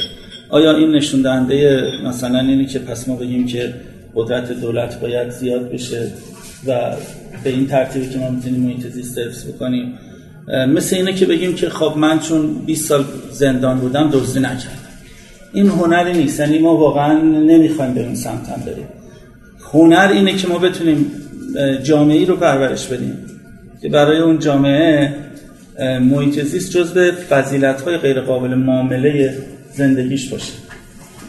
و اون شکله که اتفاقا کمترین شکاف هم بین حاکمیت و مردم وجود داره و ما می‌تونیم هم مردمی مرفه داشته باشیم و هم محیط زیستی درخور این اون اتفاقیه که یه محیط زیستی واقعی دنبال تحققشه. الان شما نگاه کنید این انتخابات خیلی پرنوسانی که در اتریش برگزار شد همین سال گذشته یا انتخاباتی که در هلند برگزار شد و خیلی رقابت تنگ و تنگی هم بود بین دست راستی ها و احساب سبز. در نهایت سبز ها بردن. این انتخابات رو انتخابات رو سبز ها بردن. با یک در واقع رقابت بسیار دشوار و سخت. اونم در شرایطی که در اروپا صحبت این بود که ما باید به فکر خودمون باشیم باید جلوی مهاجرت رو بگیریم وضعیت اقتصادی داره خراب میشه. اما توی همچین شرایطی همچنان اونا تونستن با شعار در واقع بیوکراسی به جای دموکراسی پیروز انتخابات بشن. مردمی که در اتریش الان زندگی می‌کنن. همون مردمی هستن که ریختن تو خیابون ها از دولت خودشون خواستن از پروژه سد ایلیسو بیاد بیرون از میلیاردها دلار در واقع پول بیاد بیرون. برای اینکه اون پروژه منجر به افزایش ناپایداری اکولوژیکی در میان رودان می‌شد این واقعا اتفاق فرخنده که در یک جای این کشور این کره زمین داره رخ میده و ما با آدمهایی روبرو میشیم که پیور محیط زیستی هستن. این آدمهایی که پیور محیط زیستی هستن ممکنه نفعشون به سرزمینشون به شهرشون کم باشه اما نفعشون به کره زمینشون بسیار زیاده.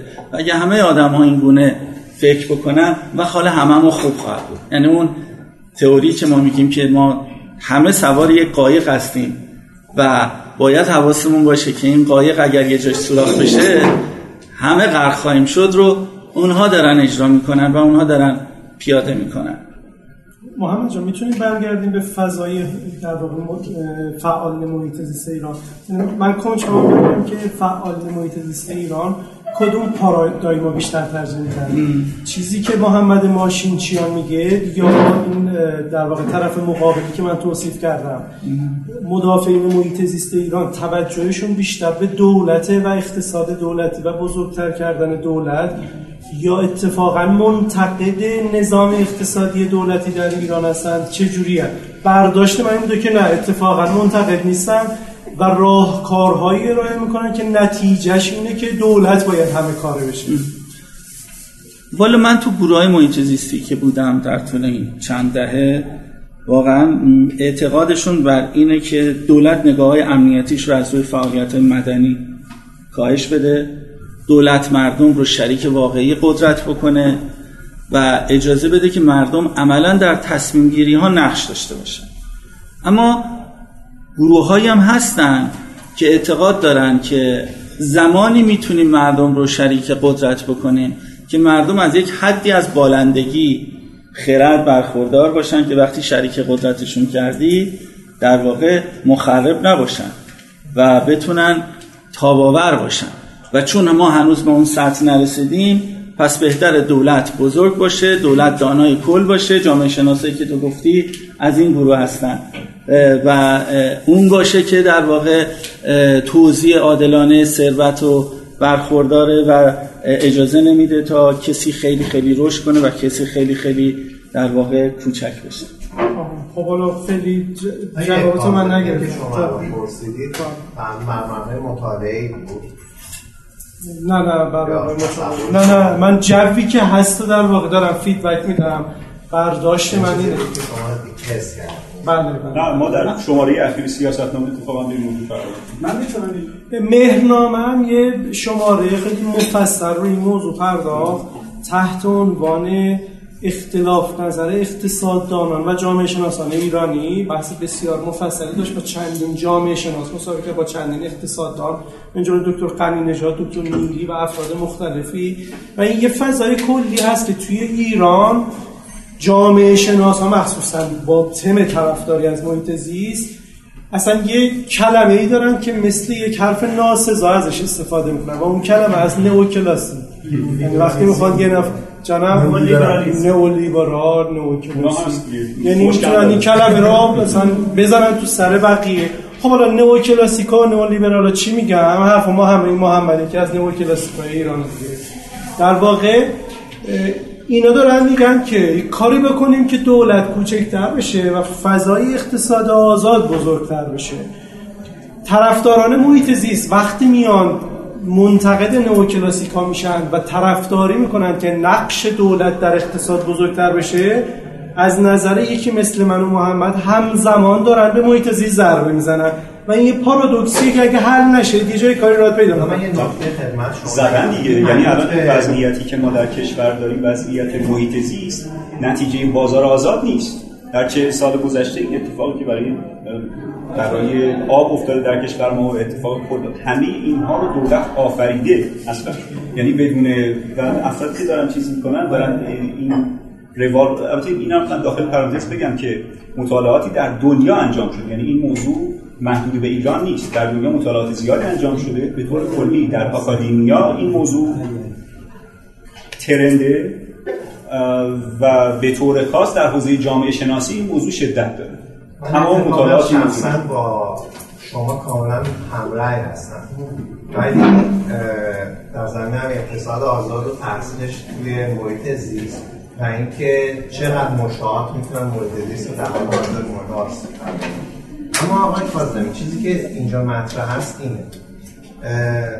تقلیل ندیم موضوع فقط به طرفدارای محیط زیست. کل مردم کل جامعه فکری ما یک دولت بزرگ می‌خواد.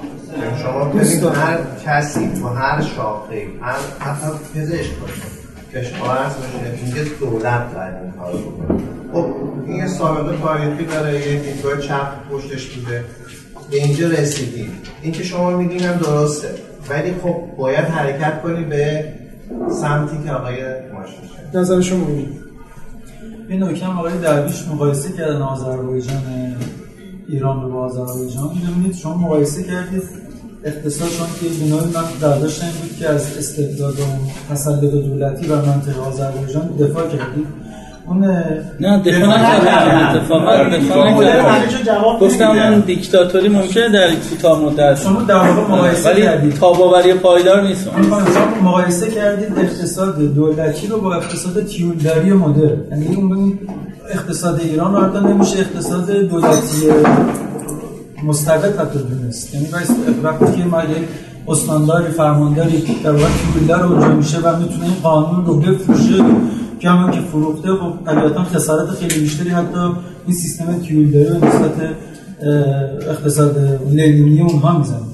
در واقع ما صحبت اینه که اقتصاد آزاد تجربه که حتی در هیچ زمینه ما تو ایران ما تجربه نکردیم. و همه فجایع محیط زیستی حاصل همین نگرش به دولت نگاه به دولت و چیزی دوستمون گفت در همه زمین های چشم به دخالت دولت اتفاقا شما قبل از انقلاب سفید و اگه حالا تاریخش رو خونده باشید انقلاب شاه و ملت انقلاب ششم بهمن که تا قبل از اون در واقع ما مالکیت رو به رسمیت میشناختیم مالکین بزرگ داشتیم خوانین داشتیم و بعد از اون بود که این اتفاق افتاد همه علمای علم منابع طبیعی میگن که نقطه آغاز شروع تخریب غیرقابل جبران طبیعت ایران برمیگرده به همون زمان. یعنی موقعی که ما مالکیت های شخصی رو به رسمیت دیگه نشناختیم اومدیم و نظام خان و خانداری و خوانین رو نابود کردیم ولی به جاش چیزی رو جایگزین نکردیم. شد تراژدی منابع آن با این مفهوم عدالت اجتماعی باید چیکار کرد؟ یعنی اون چیزی که در واقع به نظر من برای ما دردسر درست می‌کنه این برداشتی که مردم ایران از مفهوم عدالت اجتماعی دارن و فکر می‌کنن باید یه گروهی به نام دولت باشه که خیلی هم بزرگ همه کار باشه بیاد این عدالت رو تقدیم کنه. از چه طریقی؟ از طریق مالکیت دولتی از طریق دخالت در قیمت ها از طریق صدور مجوز ها یعنی شاید مثلا ما یعنی اگر محیط زیستی های ایران کمپین هایی را بندازن علیه مجوز ها آیا آدمی می‌خواد یه مغازه را بندازه موی مردم کوتاه کنه مثلا باید برید از درجه مجوز. را بندازه بره کارشو بکنه دیگه. و خیلی چیزهای دیگه مجوزهای مختلف. شاید اینطوری در واقع بشه. نقش دولت رو کم کرد نقش بخش خصوصی رو بیشتر کرد و اینطوری دولت دیگه مراقبت کرد محیط سیستم خود بکنه یکی دیگهش بحث دخالت در قیمت هاست. مثلا رو ندیدم محیط زیستی ها طرفدار این باشن که آقا قیمت بنزین آزاد باشه. اتفاقا شاید برعکس یعنی محیط زیستی ها و افرادی که مدافع بنزین ارزانن توی یه جبهه قرار می‌گیرن. نه اینطوری اینطور نه.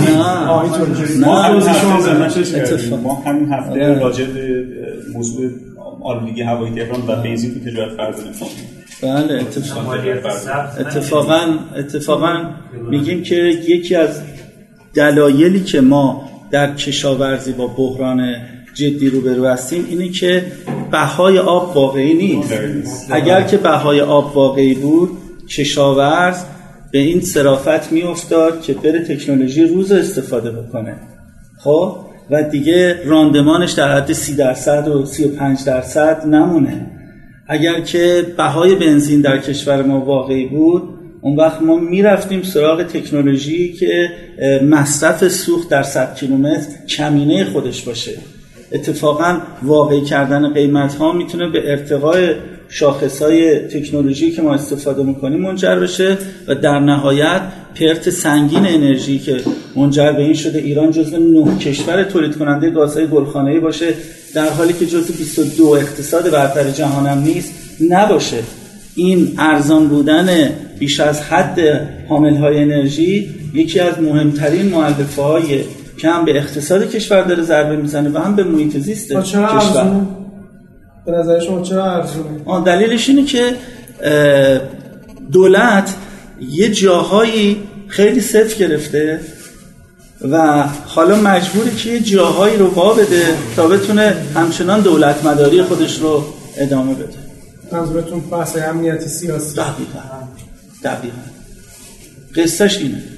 اگر که ما وقتی میریم صحبت می‌کنیم مثلا من میرم با مدیر صد زرین رود صحبت می‌کنم. میگم آقا جان آقا یه کشتیبان.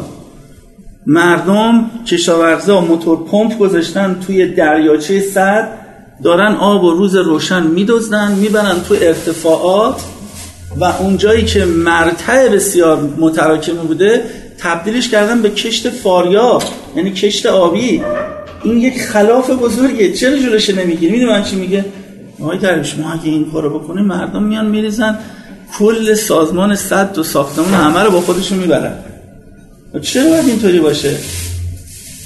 یعنی انقدر ما گاف دادیم که مجبوریم به این دزدی های در واقع کوتوله اه، چشم پوشی کنیم تا بتونیم همچنان سر کار بمونیم. خب این غلطه دیگه. شکاف انقدر شدیده اعتماد انقدر کم شده که ما مجبوریم که یک جاهایی رو در واقع کوتاه بیایم تا بتونیم همچنان به حکومت خودمون ادامه بدیم. چقدر موضوع محیط زیست داره اینطوری حالا پیچیده اگر. اجازه بدید من از فرصت استفاده کنم. اینجا گریت هاردینگ رو گفتیم خانم آستروم رو هم بگیم. چون خانم آستروم من فکر می‌کنم که از خیلی جهات خیلی پیشرفته تر از ایده هاش نظریش خیلی از گریت هاردینگ جلوتره. خانم آستروم تنها خانمیه که نوبل اقتصاد برده تا امروز و متاسفانه در در فارسی مطالب زیادی ازشون ترجمه نشده. خانم هم ترجمه نظر موضوع بدی نیست. ایشون راجع بخش سوم صحبت می‌کنه. یعنی ایشون معتقده که فقط ما بخش خصوصی بخش دولتی نداریم. و نکته جالب اینجاست که ما در ایران در گذشته اتفاقا این بخش سوم رو خیلی خیلی جالب داشتیم. یعنی من به خاطر دارم این بخش سوم رو. ما راجع به آب در هر جایی برای خودش یه سری قانون داشتن یه سری افرادی بودن یه عنوانی داشتن برای خودشون. این اینکه آب نوبتی کیه اینکه چقدر می‌تونه استفاده کنه چه جوری آره یعنی و اینکه خلاصه اگر کسی نمی‌تونسته بیش از یه حدی استفاده کنه کسی خلاصه می‌خوام بگم که ما این بخش سوم رو اوردی در گذشته در همین ایران داشتیم. ولی بعد از این که اسمشون چی میشه این بخش سوم؟ بخش عمومی.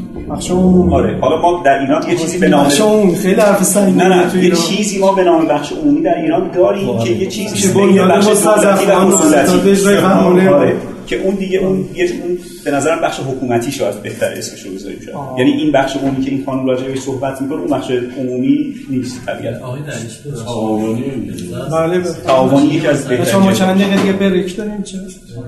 می‌خوام یه خورده البته ببخشید مختصرت شاید یه خورده بحث دقیقا بره رو بحث اقتصادی محیط زیستی مثلث الان شکل گرفت از حرف شما به نظر من. یکون بحث آگاهی است که تو همین حوزه ها خیلی مهمه. دومین بحث همین نگاه سیاسی و امنیتی حوزه محیط زیست و اقتصاد تو همین زمینه ما داریم از رست تا بحث دانش آموز که مثلا فعلا چه کاری انجام داد این نگاه هست.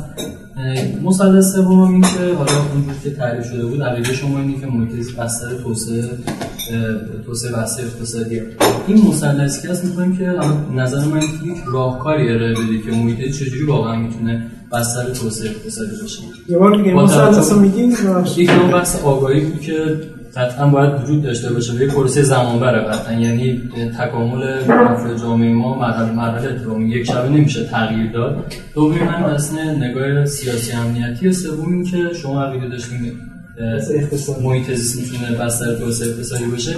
با توجه به شرایط ایران نه حالا اون که آکادمیک وجود داره اما با توجه به شرایط ایران راهکار باشه ببین باید مثال بزنیم در موردش. به, به قرینه معنوی.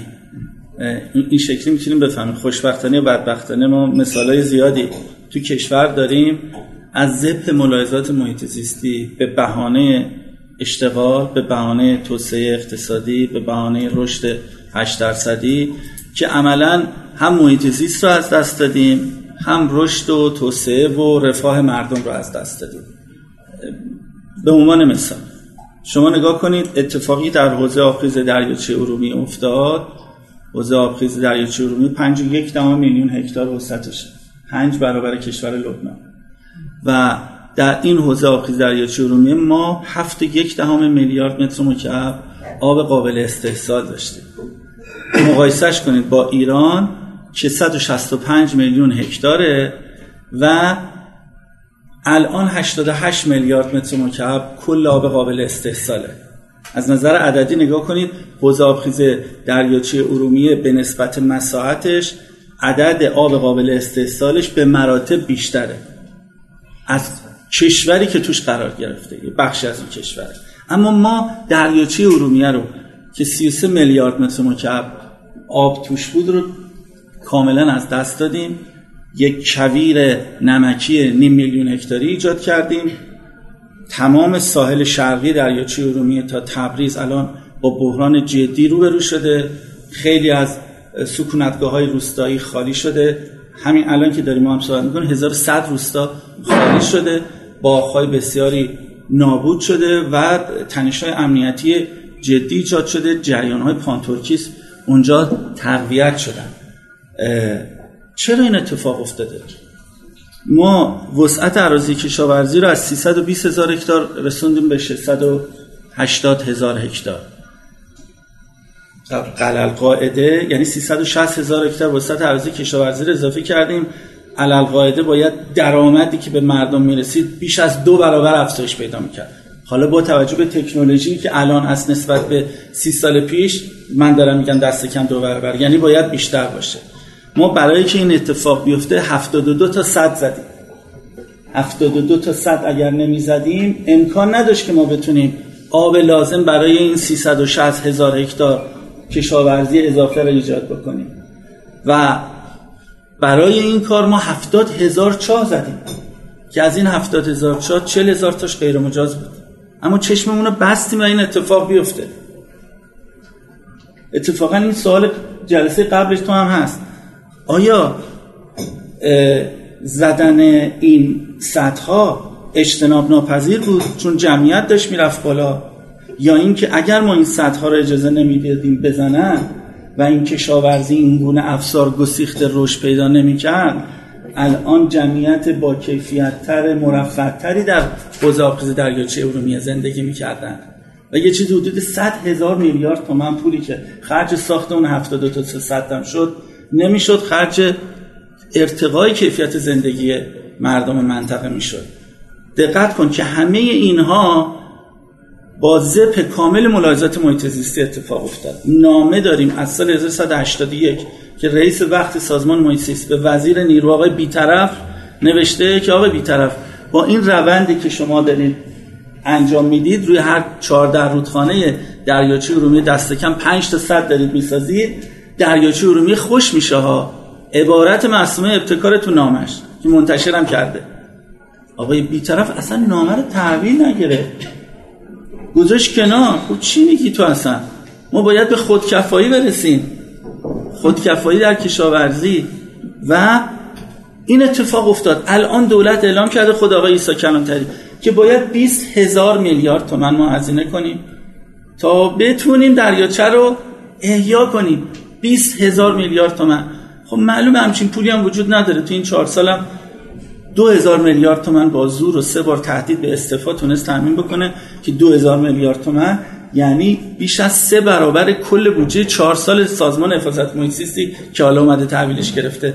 اما عملا راه به جای نبرده. مثال خوزستان یه مثال دیگه اتفاقا من می‌خوام بگم که اگر خوزستان مستقل بود هیچ معلوم نبود که وضعیتش از اینی که الان هست بهتر باشه. چرا؟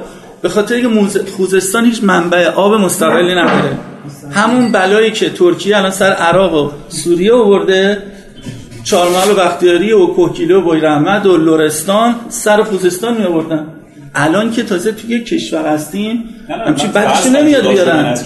نه نه من می‌خوام بگم که آره کلا اینطوری. الان خوزستان اتفاقا تو آماره که سازمان برنامه وجود داده میگه بیشترین میزان سرمایه گذاری در خوزستان اتفاق افتاده. تو کشور ما یعنی منابع نفت و گاز برای استحصالش کارخونه هایی که ساخته شده خوزستان 17 میلیون تن تولید کشاورزیشه.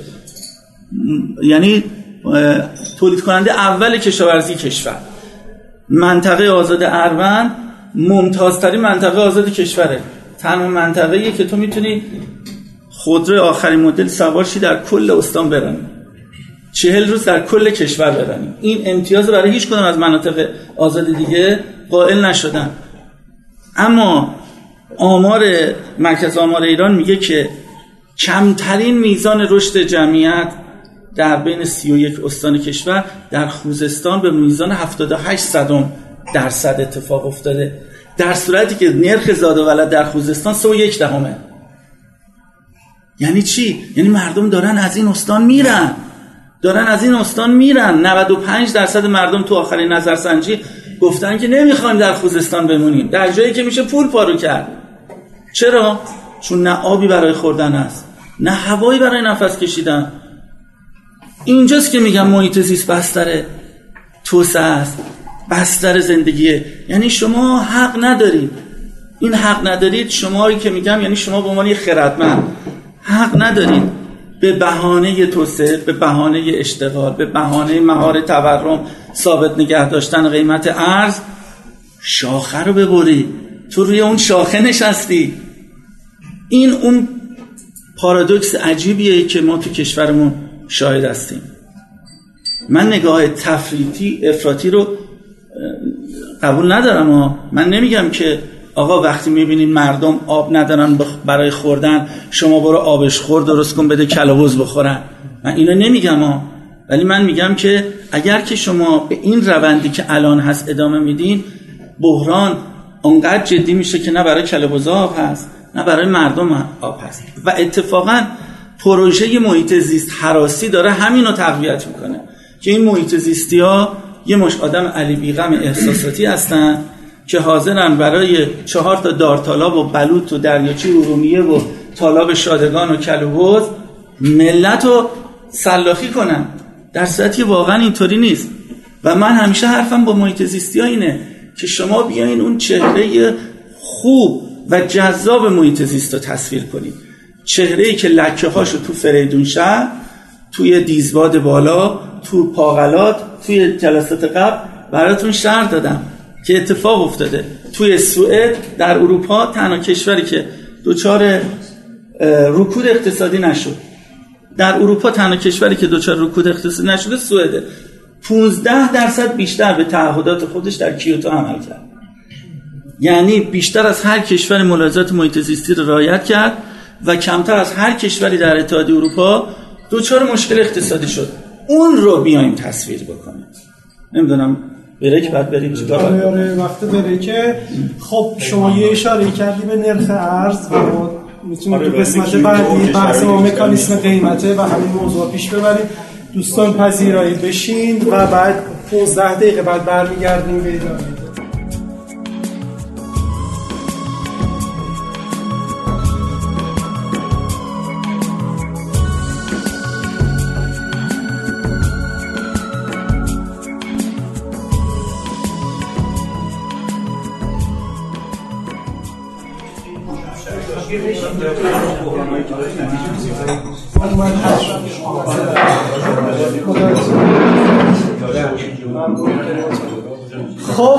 دوستان بحثای ادامه میدیم.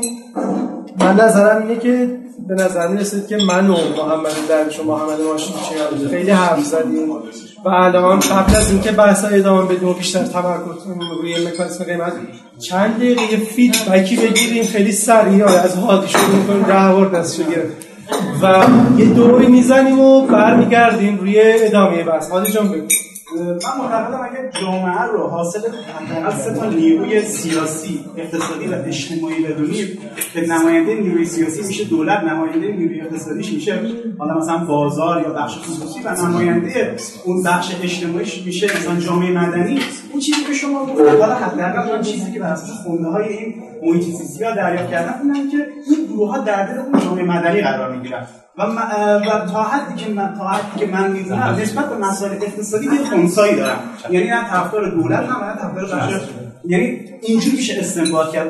اون استنباطی که شما دارید رو حداقل من توی حالا مثلا نوشته های اینا من ندیدم که حتما مثلا طرفدار اقتصاد بخش دولتی هم یا حتما طرفدار اقتصاد بخش خصوصی هم خواستم اینو بگم مرسی.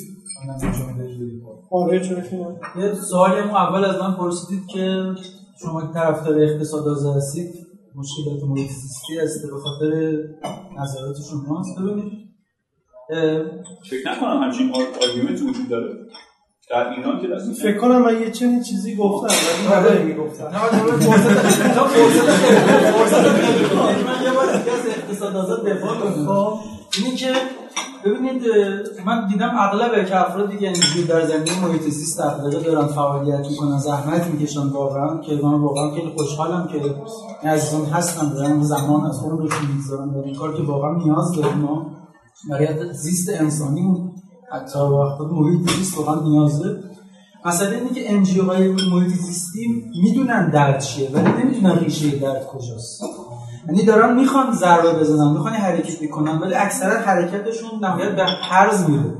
ببینید حرف تمام صحبت های ماشینچیان دریافت من بوده خودشون بهتر می‌تونن توضیح بدن که تمام اون نتایج نتایج اون سیاست های غلط که شما دهاش رو یک به یک شمردید این نیست که سیاست گذاری اشتباه بوده.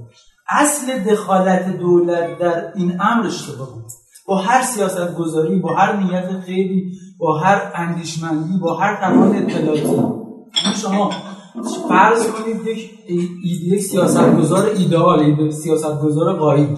یک فرد یک ابر ابرمردی باشه اما ابرمرد نیشه در زمینه فلسفه و فرهنگ و دانش و زیست محیطی. شما بذارید رئیس سازمان محیط زیست یا تصمیم گیرنده محیط زیست هر چقدر هم قوانینش درست باشه باز نتایجش فاجعه باره اساسا اصل اون دخالت هست که مشکل سازه. یعنی اصل اون دخالت دولت حالا نمونه بارزش در زمینه یا شما خودتون اشاره کردید.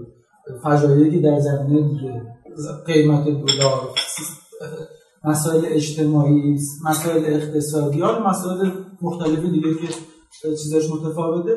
دخالت دولت باعث ایجاد فاجعه شده با هر نیت خیر و هر سیاست درست است مرسی هومن جان. همینجوری اینطوری مهدی دور میزن به این دوستان از تلمعی می‌تونن واسه تو چیزی البته مهدی خیلی کنم اولویتشون توی بحث هم چیز داشته دور می‌زنه می‌رسه. من یه چیزی بگم حالا من هم خیلی اقتصاد آزاد و دولت کوچک و اینها رو خیلی علاقمندم منزه البته نه منزه اون مطرح اه، بنز- خودم علاقمندم اما از قضا از جاهایی که حتی اقتصاددانهای نزدیک تیپ لیبرتاری هم مثلا آقای الکس سواروکی که مثلا در جورج میسون آمریکاست جایی تا حدودی نقش برای دولت قائل میشن. یعنی جا برای حضور دولت قائل میشن. خیلی پس من بگم خیلی خیلی کوتاه. اون این که من معتقدم دولت یه جای داره و در مواردی باید اتفاقا دخالت کنه. منتها اینجا مثلا چون حوزه که externalities هست. آره حوزه در به خصوص دقیقاً شما فرمودید دولت به خصوص وقتی موضوع externality پیش میاد دولت در مواردی واقعا باید دخالت کنه. اما پیش‌فرضمون نباید این باشه. و در مواردی وارد بشه برای اون موارد توجیه خیلی خوبی داشته باشه بعد خلاصه الی آخر بگو اکسترنالیتی. در واقع یه وقتی اثرات جانبی هست یعنی یه دو نفر مثلا دارن کار خودشون انجام میدن مثلا نمی‌دونم ایران خودرو داره مثلا خوده خوده آجر پذی داره چیز درست می‌کنه آجرش رو درست می‌کنه من دارم ازش آجر می‌خرم و یه دودی داره ایجاد میشه که این دود داره به در واقع توسط همه تنفس میشه و همه داره ایجاد مشکل می‌کنه. در واقع این معامله آجر خریدن من توی خرید این آجر من و پولی, پولی که من برای این آجر دارم میدم تمام هزینه هایی که این فرآیند ایجاد کرده گنجونده نشده. یه بخشش هزینه که داره توسط کل جامعه در واقع تحول میشه. و حالا راهکاره هایی برای این compensate کردن این قضیه هست؟ یکی از راه های معروفش چیزی که بهش میگم Pigouvian tax که یه مالیاتیه که در واقع موضوع ستون این هفته ما در تجارت فرداست که گفتم راجع به آلودگی هوا و بنزین بله بله. که در واقع Pigouvian tax یا آقای معلم کینز بوده در کیمبریج. اینا. خب حالا حسین توضیح بده. آره که این در واقع چیکار می‌کنه؟ در واقع هر تکسی وقتی که روی مثلا ارز کنم خدمت شما خرید آب معدنی اگر تکس گذاشته بشه مالیات گذاشته بشه طبیعتا گرونتر میشه. انگیزه من برای خریدنش کمتر میشه. و در واقع به اصطلاح اقتصادی ها منحنی تقاضاش تغییر می‌کنه. منحنی تقاضاش به بالا و چپ شیفته که ما در مورد بنزین مثال کرده بودیم و اینکه چقدر به مثلا تغییرات اقلیمی احتمالاً کانتریبیوت می‌کنه و اون رو گفتیم که به قیمت بنزین دقیقاً. و در کسی که می‌خواد مثلا آب معدنی در این مثال من یا در مثال بنزین بخره این بار بیشتر حساب کتاب می‌کنه بیشتر دقت می‌کنه و سعی کنه اولا کی تشخیص میده. حالا این مفصل باید باید برسه آره آره. خب موقع مثلا میان برای یک مبناهایی خیلی وقتا هم این میان به یه هزینه ای که مثلا این مصرف بنزین داره بر جامعه از طریق تولید آلودگی. تحمیل می‌کنه. برای مثال مثلا در طول سالهای تخمینی از زماسیبی که آلودگی هوا بر سلامت و چیزهای دیگه چیزی تخمینی تخمین هم خیلی وقتا ممکنه کاملا درست نباشه. محاسبه می‌کنن ما راجع به محاسبه همین موضوع الان صحبت کردیم.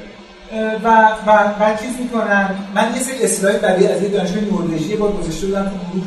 چند در دقیقا همین. والویشن این چیزای طبیعی. میان محاسبه می‌کنن می‌ذارن روی و بر مبناش تکسی برای مصرف بنزین چیز می‌کنن. یعنی در واقع شما که پول بنزین رو میدی پول آسیب هایی هم که ممکنه در آینده بقیه برسه میدی. و این حالا به صورت مالیات جمع آوری میشه. یا موقع حالا باید استفاده بشه دوباره برگردونده بشه. جامعه خلاصه هر حوزه میشه مثلا برای بنزین نه تنها سوبسید نباید داده بشه مالیات هم گرفته بشه بس خیلی سنگین ارزش فقط عذر می‌خوام یک این پیگو کوز هم هست. آقای رونالد کوز که دوره اقتصاد گرفتن اون یه راهکار دیگه ارائه می‌کنه واسه همین موضوع در شرایطی ها بحث. مفصلی آره اون یکی شما کسی که کنار داره آسیب می‌بینه اون یه چیز دریافت می‌کنه کامپنسیت مستقیم مثلا دیگه کی مدیریت می‌کنه اینو دولت دیگه. در از این کوز فرق می‌کنه. متوجه اونم شرایط خاص خودش مرسی نکته خوب و جالبی گفتی. شما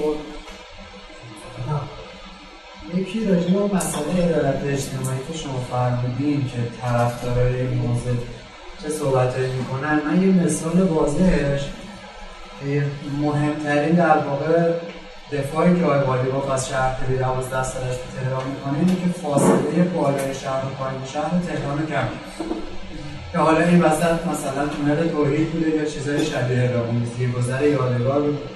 که به نظر من توی همچین غذایی این شکلی بیشترین لطمه رو باز اون کسایی می‌خورن که شعار عدالت اجتماعی واسه خوشاینده اونا داده میشه یعنی باز اون کسی که بالا پایین شهر می‌خواد بیاد بالا بیشتر توی این ترافیک میمونه یا با ماشین بی کیفیت می‌خواد بیاد یا مجبور از حمل و نقل عمومی بدون کیفیت استفاده کنه بیشتری لطمه. همیشه همینطوره. اصلا جوی دیگرش من نگید.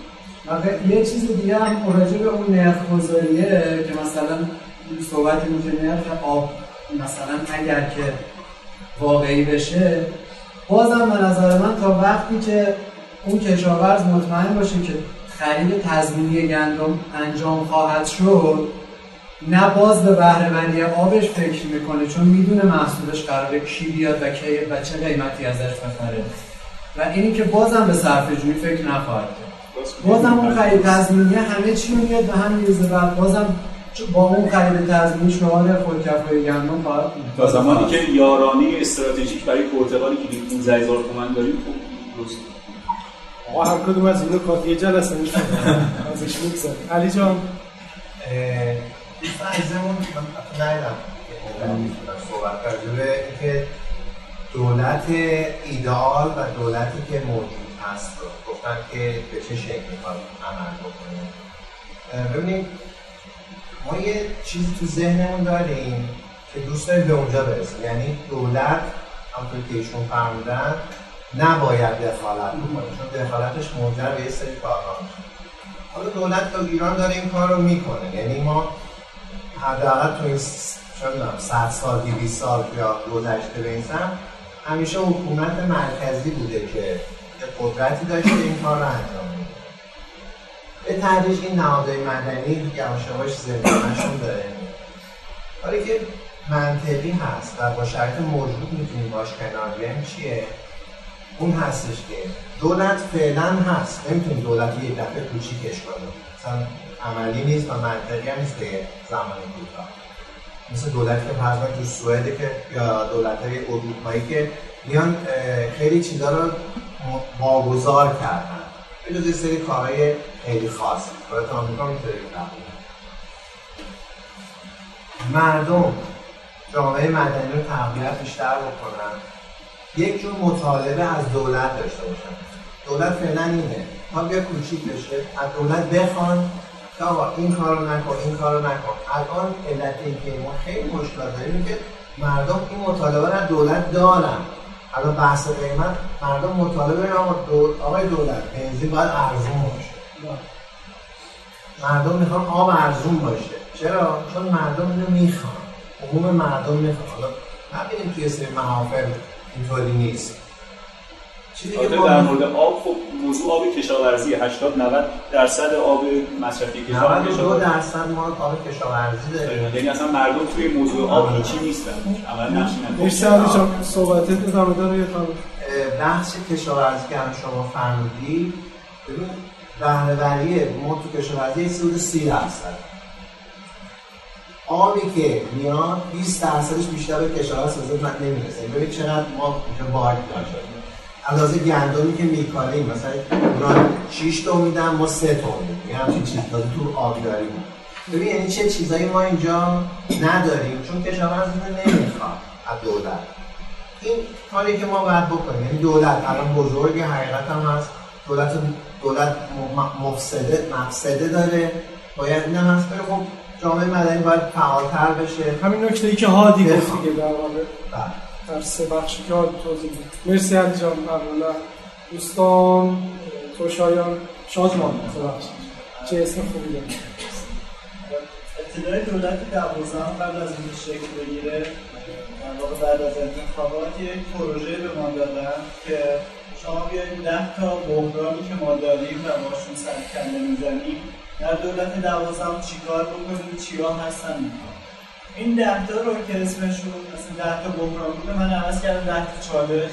مثلا اینکه بحث بانکی بود یکی به صورت بالقوه بحران بحث صندوق است و یکیشون بحث در واقع محیط زیست بود ما خیلی سعی می‌کردیم ما خیلی خلاصه بگیم کجا هستیم و راهکار بدیم به دولت دوازدهم من چون تخصصم حالا گرایشم تخصصم محیط زیست بود و اقتصاد هم بودم مشخصا خودم روی حالا چالش یا بحران محیط زیست کار کردم به قدری ما دیتا جمع کردیم. که اون نه تا چالش قبلی بود.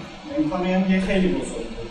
و این خیلی منو نگران می‌کرد که اگه ما یه روزی که قرار مثلا دو سه هفته دیگه بریم اینا رو ارائه بدیم من به دولت بگم که ما انقدر عقبیم انقدر بحران ما بزرگه ممکن از اولویتاش اصلا خارجش بکنیم این شد که ما بین من به این فکر کردم دولت اینجا نشسته خودش این شد که من به این فکر افتادم که اصلا ممکن خیلی از این دیتا هایی که غالبا توسط سایت ها و بنیاد های محیط زیستی داشت ارائه می شد مثلا زیستون که فکر کنم خودتون هم اونجا فعالیت یادم مثلا اینها یه سری دیتا هایی می‌دادن که اصلا آدم وحشت می‌کرد. که اصلا وقتی خودت نگاه می‌کردی واقعا اینجوری نبود. من فکر کنم یکی از دلایلی هم که ما دولت ها دیگه خیلی تغییر به اصلاح کردن نداره اینه که طرفدارای محیط زیست اینو خیلی بزرگ جلوه میدن.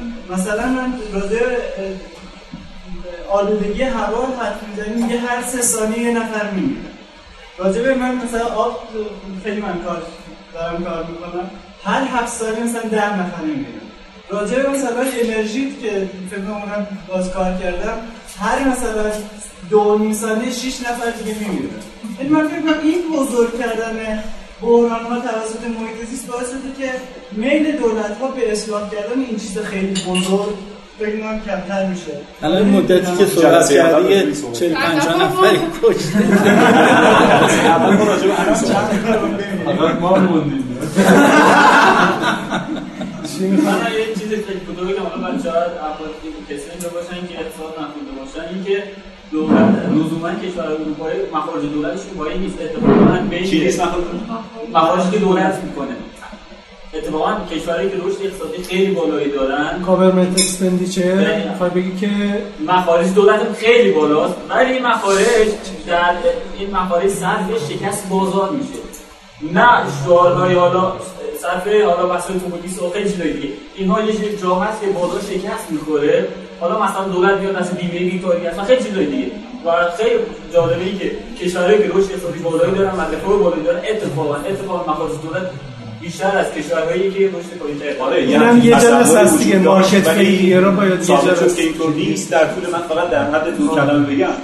بدهی دولت آمریکا از 7 تریلیون دلار رسید به 20 تریلیون دلار و financial crisis 2008 اتفاق افتاد و بعدش هم بیکاریشون افزایش کرد و بعد بعد, بعد جنرال موتورز ورشکست شد و بعد data اینو چیزه؟ که یعنی 20 تریلیون دلار چیز شده.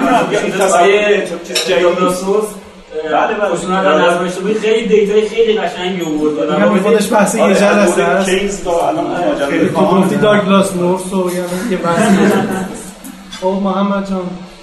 یه مفاهیم مختلف ما یه هورایزنی داشته باشیم که بگیم اگه از این افق عبور کردیم دیگه راه بازگشت نداریم. مثلا اگه از یه حدی از سیاهچاله نزدیک بشیم دیگه نمی‌تونیم ازش فرار کنیم. حتی اگه نور باشه.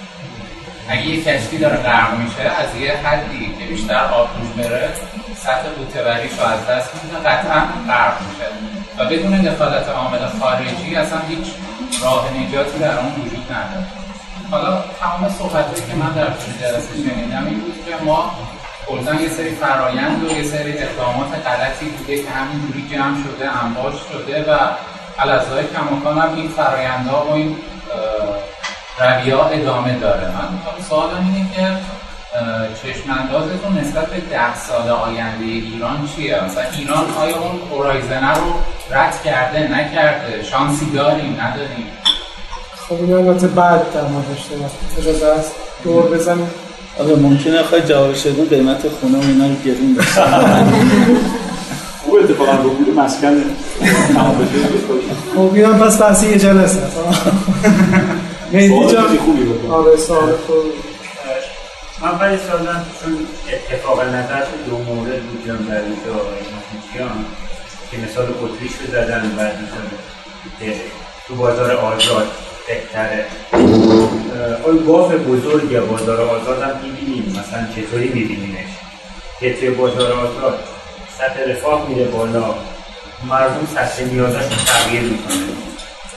بعد با این وضعیت وضعیت اقتصادی از سمت زندگیشون رو تنظیم می‌کنن به نظر شما تو اون وضعیت ببینید که بین رفاه و محیط زیست کدوم انتخاب می‌کنن ببینید که واقعیت ببینید که بین آمریکا کدوم اقتصادی دو سالش انتخاب کرد یعنی منظور یعنی یه جایی دیگه معامله نمی‌کنن. با اون سطح سطح زندگیشون رو تو اون سطح نیازها بستن. یه سطح نیازشون هم رفته بالاتر. اداره نیست که اونها همه برسن. محمد موافقی بعد جواب بدیم. ممکنه نکات مشابهی گفت در مورد اون نمودار هم اتفاق نظر داشتیم که اول در راه سه میره بالا تفصیل و بعد حالا ثابت میشه چیز اینا. یه موردی مثلا مثال می‌زنه بازار آزاد خیلی بوده آمریکاه. آمریکا محیط فقط تهران که نیست یا آلودگی تهران و ماشین انقلاب. فاکتورهای بزرگ محیط زیستی که فاکتور اکولوژیکی مشکل آب تولید متان تولید CO2 وضعیت خیلی بدی داره و جز اولین کشورهای تقلیمی زیست آمریکا. این هست دیگه یعنی خیلی واضح. اینا رو چطوری می‌تونید توجیه کنید و چطوری می‌تونه اینا رو حل کنه؟ اصلا چرا بگذارن از وضعیت اقتصادشون که اونو درست کنن؟ اصلا مشکل آبیران نه خودش بحثی یه جلسه است ولی آره. جلسه خب مهدی مرسی. شما می‌تونید اقتصاد آزاد مثلا ما واقعا تو کشور ما الزامات و بستر لازم برای اقتصاد آزاد هست. با توجه به قلم رو جغرافی حتی آب و هوا. دو جلبی بحثی یه جلبی یک سال آینده به همین موضوع کشوری که هنوز مثلا تازه ما داریم ما رو تمرین دموکراسی می‌کنیم نه؟ از به درست حسابی اصلا بازار آزاد در همین منطقه آغاز شده. نکته جالبش آره ولی حالا شما صحبتاتون بگید خب پریسا جان. کدومش رو بگید نه. من همون سالی که الان تو بریک از پرسیدم یه صحبتی اول جلسه شما داشتید راجع بحث مالکیت و اینکه گویا الان مثلا منابع طبیعی ما ظاهرا هم مال همه است هم مال هیچ کس نیست. در واقع میشه گفت صاحب درست حسابی نداره. ببینید یه مثالی که وجود داره مالکیت یه بخش خصوصی. میگیم که مالکیت رو بدیم به بخش خب الان مثلا شما نگاه بکنید که فرض بفرمایید من یه زمین هزار متری دارم یه واحد کلنگی 200 متری هم توشه. میرم مجوز می‌گیرم. خب طبق مصوبه بورژوا من باید مثلا سه چیزا رعایت کنم. ولی تمام درختای اون هزار متر رو عرضه می‌کنم برج میرم بالا. خب پس این میشه مالکیت بخش خصوصی. یعنی من یه دونه مالک بخش خصوصی تصمیم می‌گیرم که یه دونه تک واحد رو به اضافه اون همه ششهای تنفسی شهر رو که توی حالا اون یه قطع زمینیه قرار گرفته که ظاهرا سندش به نام منه تصمیم می‌گیرم ببرم با توی تصمیم کاملا شخصی. پس این بخش خصوصی اگر مالکیت باش باشه اینطوری سو استفاده می‌کنه به نفع منافع خودش. خب؟ و بعد میریم سراغ بخش دولتی. صد درصد بخش دولتی نتیجهش میشه صد گتوند تصمیم می‌گیره دولت به گتوند بسازه افتتاح کنه. نتیجهش میشه همین کاری که همین اواخر اتفاق افتاد که اومدن اعلام کردن گفتن که قیمت برای مصرف کننده از روی سه کالاها حذف بکنیم. و جالب گفتگوی ویژه خبری هم اومدن روش بحث کردن. یه آقای یادم رفته مسئول کجا بود؟ گفتش که این کارشناسه گفت آقا و مرج میشه تو مملکت اینو برداریم و اینا. واقعا اتفاق بعد میفته چون خیلی خونسرد گفتش که خب حالا ما می‌تونم پایلوت در کشور اجرا کنیم. پایلوت در کشور داریم اجرا کنیم اگه اشتباهی اتفاق افتاد ما جلوشو می‌گیریم. ما با قطبر می‌سازیم اتفاق می‌کنیم اگر اتفاق میافتاد جلوشو می‌گیریم. آره به همین سادگی آره یه روز خونه شور شد آقا ما من شاهد دارم که اینا از بحثی یه جلسه مشهد که بودم حسین بود من یه جلسه من موضوع شما دو ساعت حرف زدم تعجب نکنم این مملکت خیلی چیزا. در سطح کشوری پایلوت ایجاد ایجاد آره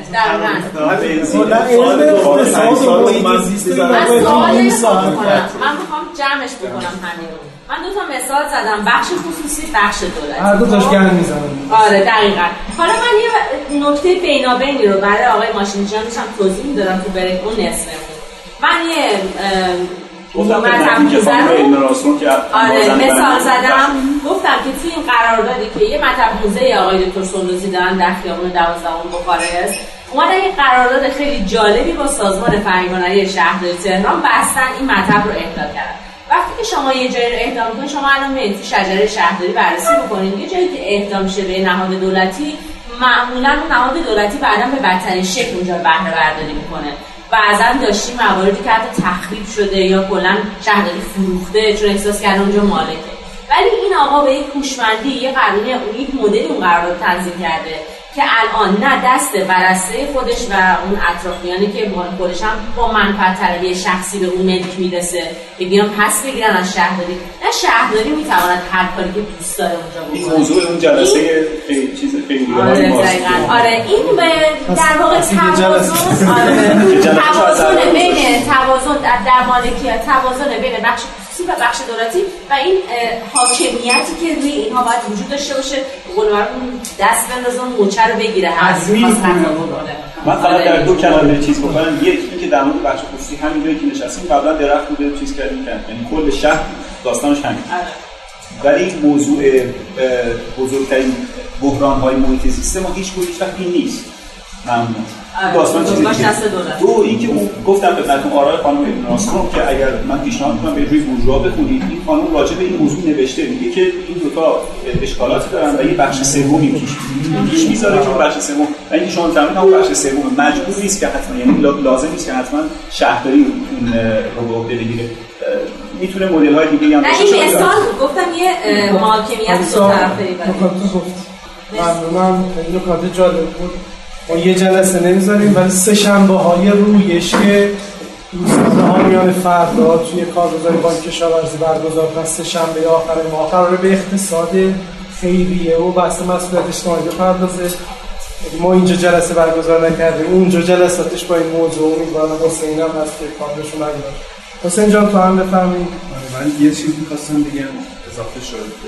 نکته اینه که بخش خصوصی رو که پریسا گفت شما میگید هیچ مسئله بزرگی رو بخش خصوصی درست نکرده. در ایران بحران های ما به این ترتیب ایجاد نشد. به ایران رو کار ندارم ولی اه، شاهدم چیزه. شاهدم پلاستیکه. بحران زباله بحران پسماند ها و قضیه موضوع. externality شون فهمیدیم اه، خب اینو چجوری داره حل می‌کنه؟ یعنی تجربه شکست های جدی داریم و اتفاقا scale مسئله بزرگی داریم که حالا externality نمی‌خواد حلش بکنه. این سوالمه. و برگردم به اول جلسه صحبت کنیم. که هستیم اینه. یه مدعایی مطرح کردی یعنی یه گزاره گفتی که اقتصاد آزاد این شکلی دولتیش این مدلیه. بر مبنای کشورهایی که ازش مثال داریم یعنی آمریکا و اروپا به طور ویژه اون مدعا چجوری کار می‌کنه؟ یعنی یه شاهدی اگه بخوایم این دوتا رو بگیریم آیا مدعا تو ثابت میشه یا از اعتبار میفته دقیقا چه مدعا اگه اجازه بدید. خودم بگم. اونی که اقتصاد هرچی آزادتر مسئله محیط زیست کمتر. در واقع این چیزی بود که آقای درویش مجموعش چه هر دو هم دل بودن. و شما آره، من نه فکر می‌کنم خود آمریکا یعنی من نمی‌خوام کشور بزنم می‌خوام بگم اینو آمریکا و اروپا رو مثل شاهد مثال بگیری ببینیم این مدعا ثابت میشه یا رد مثلا نمونهش سوئد دانشمندی که اصلا مثال زدن موضوع حالا جای بحث. این نکته رو مهدی هم گفت. مهدی هم در واقع همین چالش رو مطرح کرد نداره. بله. من اول یه نکته بگم نمونه هم حرف آخر شما.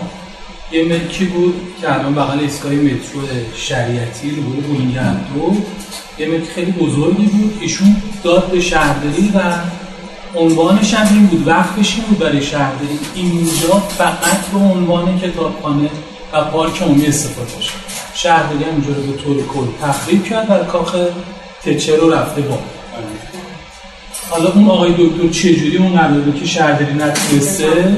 ولی اینجا دقیقا خودم یادم نه اون آقا نه یه سری شرایط تو قراردادشون آره گذاشتن اون آقایی که صاحب این ملک بود دو هکتار فکر می‌کنم بود ملکش خارج از ایران بود؟ بود وارثی هم نداشت. چون من استادم حوزه یتیمانه اون کتابخونه اینا رو خبر الانم که چند ساله شهرداری تعطیل شده بود. این یه نکته. نکته بعدی که دوستان همه گفتن میکانیسم قیمتی. من شخصا با میکانیسم قیمتی تو ایران مخالفم. به دلیل اینکه فرض می‌گیریم الان بنزین هزار بنزین آزاد بشه. بشه فوق خلیج فارس یه, دلار مثلا میشه 3800 تورم اون با دستمزدی که مردم می‌گیرن و مخارجی که دارن حساب. یا آب گرون بشه و هر چیزی. یعنی چیزهایی که تو ایران گرون شده کیفیتی در مقابلش به مردم داده نشده و درآمد مردم در قبالش بالا نرفته. یادم آقای رفسنجانی خدا بیامرز همیشه میاد تو نواجان گفت آقا بغل ما بنزین انقدر داره اروپا انقدر داره ما انقدر داریم میدیم. کیفیت زندگی اون اروپایی رو با درآمد اون اروپایی با منیاری که مقایسه نمیشه کرد.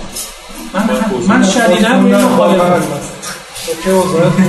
من شدیدا با این مخالفم. یعنی مکانیسم قیمتی که بخواد بیا در واقع یک ترمزی برای این باشه برای اینکه محیط زیست رو خراب حفظ بکنه مخالفم.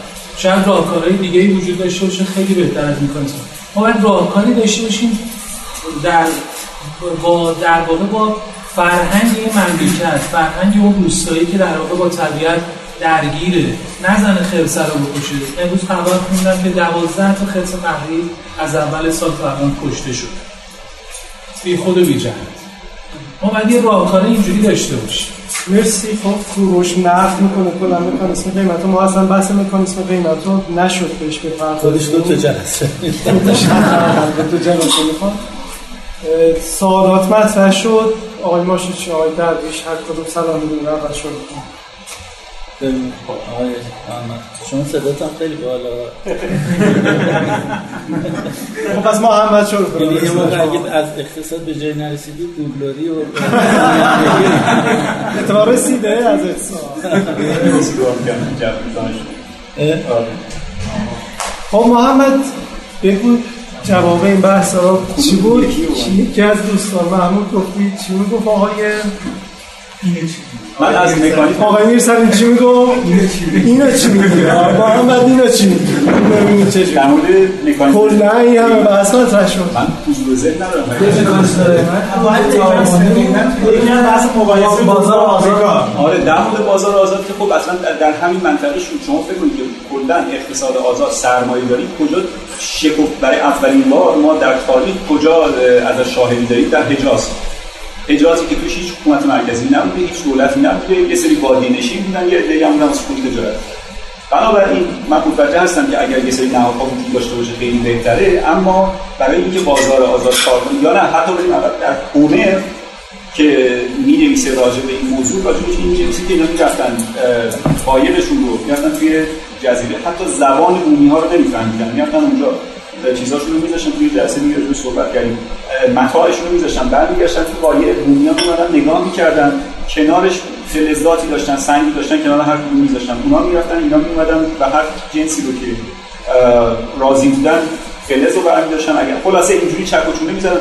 می‌خوام بگم که مکانیزم بازار در این کار بکنه واقعا لازم نیست که خیلی جامعه متعالی داشته باشیم. در مورد چیز من خیلی خلاصه عرض کنم که مثلا پرتغال کیلو 15 سنت. کیلو 20 سنت بهترین پرتغال دنیاست. کیلو 15 هزار تومان نیست.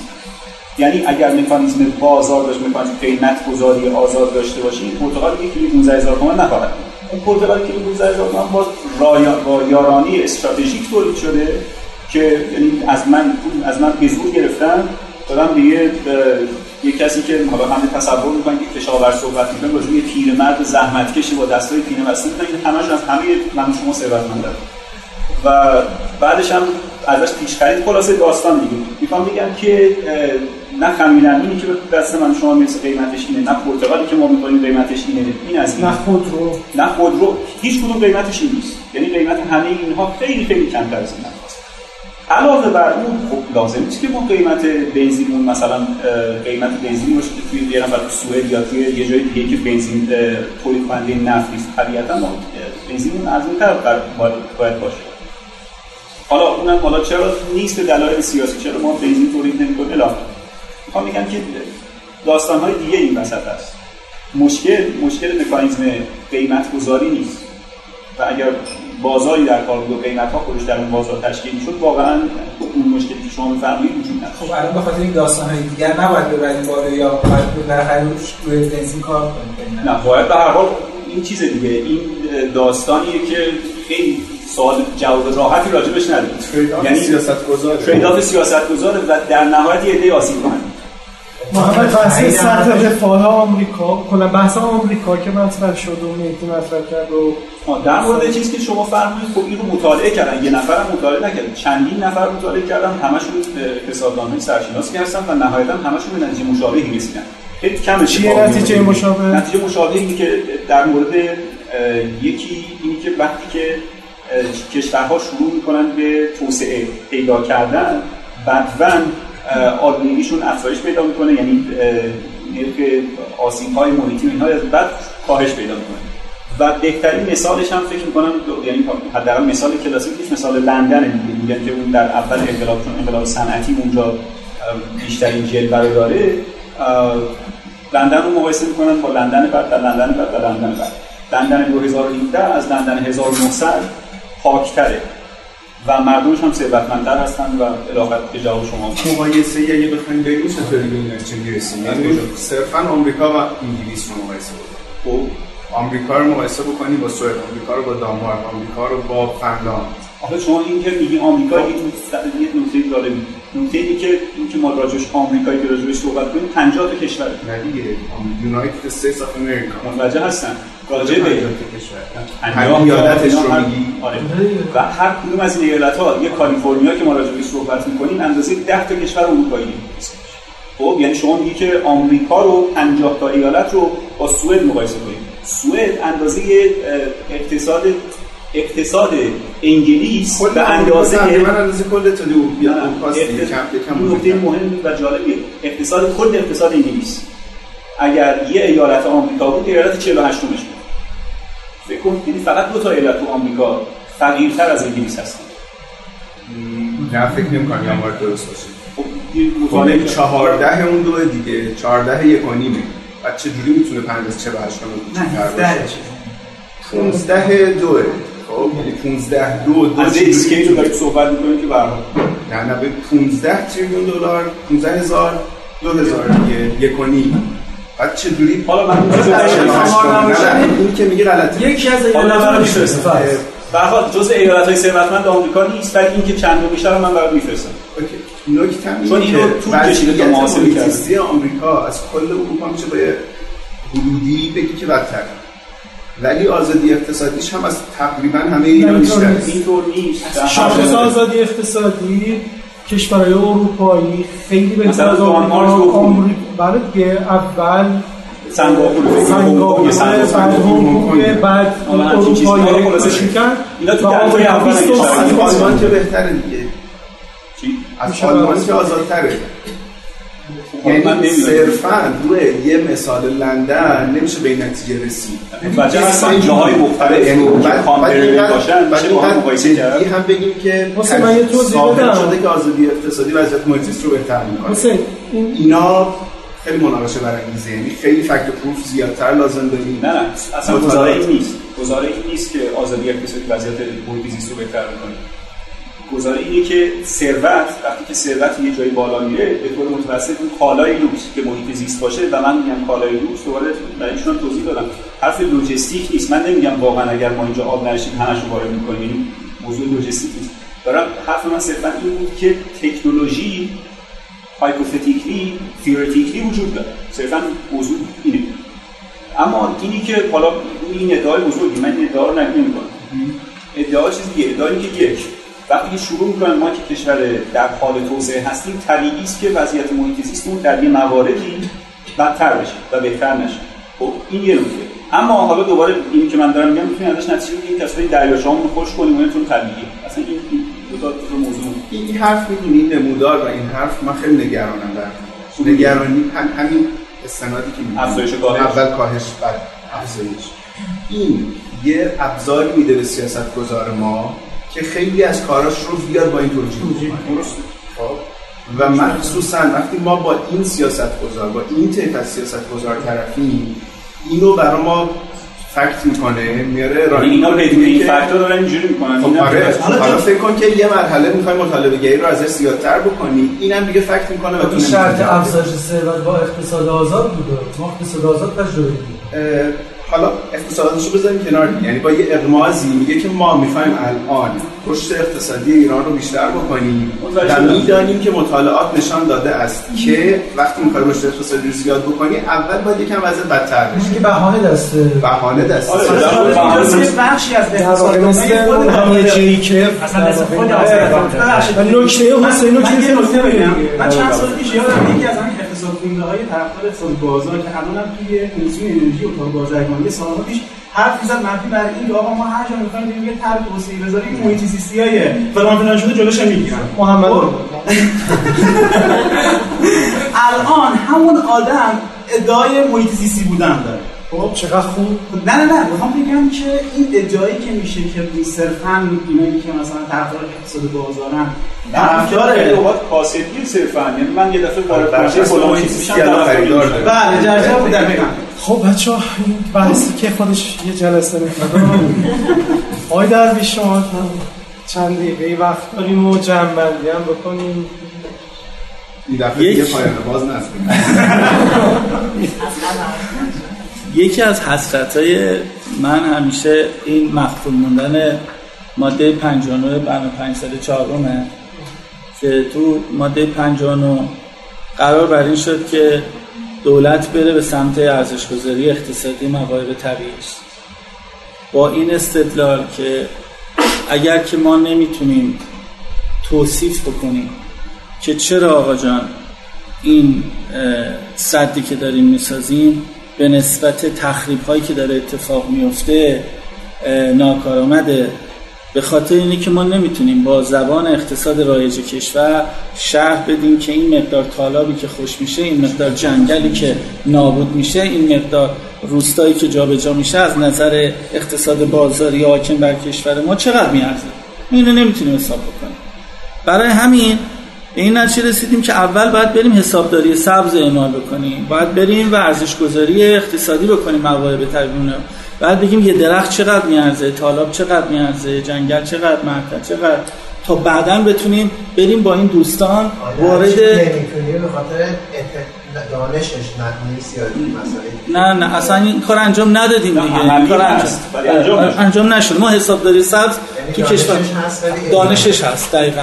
تو خیلی از کشورها هم وجود داره. ببین ما مثلا وقتی کاست بنفیت می‌کنیم میگیم که آقا جان مثلا این صد رو می‌خوایم بسازیم برای این صد اینقدر هزینه میشه اینقدر هزینه کارگر سیمان رفت آمد فلان بعد ما به ازاش اینقدرم اشتغال ایجاد میشه اینقدر تولید برق میشه اینقدرم زمین کشاورزی میره زیر و بعد آخر سر میگیم که خب این مثبت شد. یا در مورد تولید گندم اولین کسی که این هشدار داد یادم که آقای خلیلیان بود وزیر کشاورزی دولت احمدی نژاد.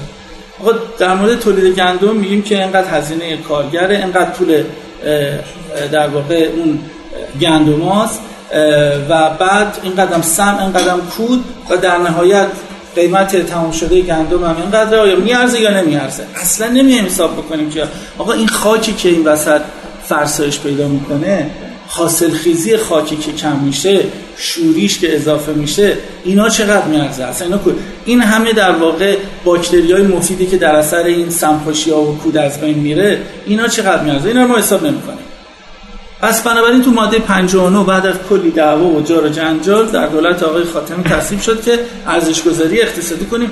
همون موقع خیلی ها مخالف بودن. بودن اوه اوه اگه ارزش گذاری اقتصادی بشه دیگه ها این هم داشته من دیگه سنگ رو سنگ بند نمیشه هیچ کاری نمیشه تو این کشور کرد. الان دو تا برنامه گذشته یعنی برنامه 5 سال چهارم که تموم شد. یه سالم بینش فاصله افتاد. برنامه 5 سال پنجم هم تموم شد. یه سال بینش فاصله افتاد الان برنامه 5 سال ششم سال اولش. برنامه 5 سال چهارم که تموم شد یه خط گزارش از این ماده 59 نیامد بیرون. عینا به خاطر اهمیت موضوع جالبه که نمایندگان تصدیق کردن در ماده 192 بازم همین ماده 59 بیاد. یعنی بازم دولت مکلف شد به ارزش گذاری اقتصادی. بعد پنج سال پنجم تمام شد یه سالم گذشت و هنوز یه خط گزارش نیومده من سال اولی که رفتم توی سازمان محیط به خانم ابتکار گفتم که خانم ابتکار این ماده 59 تو رو می‌زنه زمین. بیا و به این مسئله به صورت ویژه نگاه کن. کسی رو که گذاشتی مسئول این کار دفتر محیط زیست و پایدار سازمان محیط میگه به من پول نمیدن. تا من بتونم این ماده 59 رو انجام بدم. بهش پول بده. بذار این جزء اولویتات باشه. ما با این می‌تونیم حرف بزنیم. دیگه گوشه رینگ نمیریم. برای اینکه بگیم آقا فلان صد درسته یا غلطه فلان جاده غلطه یا درسته. ما با عدد و رقم باشون صحبت می‌کنیم. گفت باشه. ولی عملا یه خط گزارش باز بیرون نیومد. شما فکر می‌کنید چرا اینطوریه؟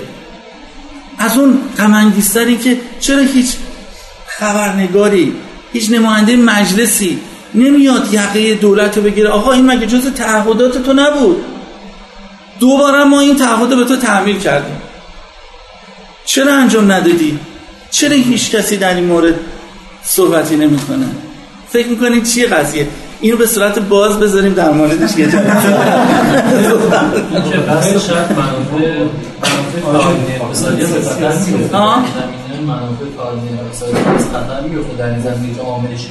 عاملش این باشه یه, یه نگاهی میگه آره من البته و گفتیم گفتم شاید این باشه.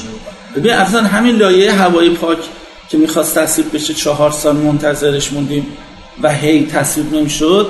خب آقای نادر قاضی پور من تو مجلس تو سن علنی جلوی مسئول ابتکار گفت ایو هنوز اگر این لایحه تصویب بشه یعنی همه صنعت باید تعطیل همه کشاورزی باید تعطیل همه مسکن باید تعطیل همینطوری خود شاهده. یه همچین نگاهی. نذارید این لایحه تصویب بشه. اما من من اصلا فرضم میگم که آقا جان شما اوکی. چرا خود سازمان محیط زیست پول نذاشت واسه اینکه این دایره رو این این تعهد انجام بده؟ بیرونیان یه بحث شما اشاره کردید به بخش مسئله این نکته رو جمع کنم نرخ دلار حرفاتون بود. نظرتون چیه؟ چه ربطی به محیط زیست داره؟ نکته گفتیم در آره. مورد دلار. آره در مورد این بود که در مورد این بود که چم... یکی از چماقایی که باش ملاحظات محیط زیستی رو ذکر می‌کنن اینی که آقا جان تو کشوری که نرخ دلارش رو نتونی تثبیت بکنی شما چیه که دنبال جلوگیر از انقراض یوز پلنگ میری؟ اول باید با این بهانه این, این با این شما ما رو خیلی در واقع هم دارن. ببین اصلا اونا انجام دادن این کارو. ببین حسابداری سبز یه ترم پذیرفته شده از سازمان ملل تو بیانیه هزارش اینو مکلف کرد که دولت ها برن به سمتش. تا 2010 تا 2010 باید انجام می‌دادن. تمام کشورها عضو سازمان ملل باید تا 2010 انجام می‌دادن.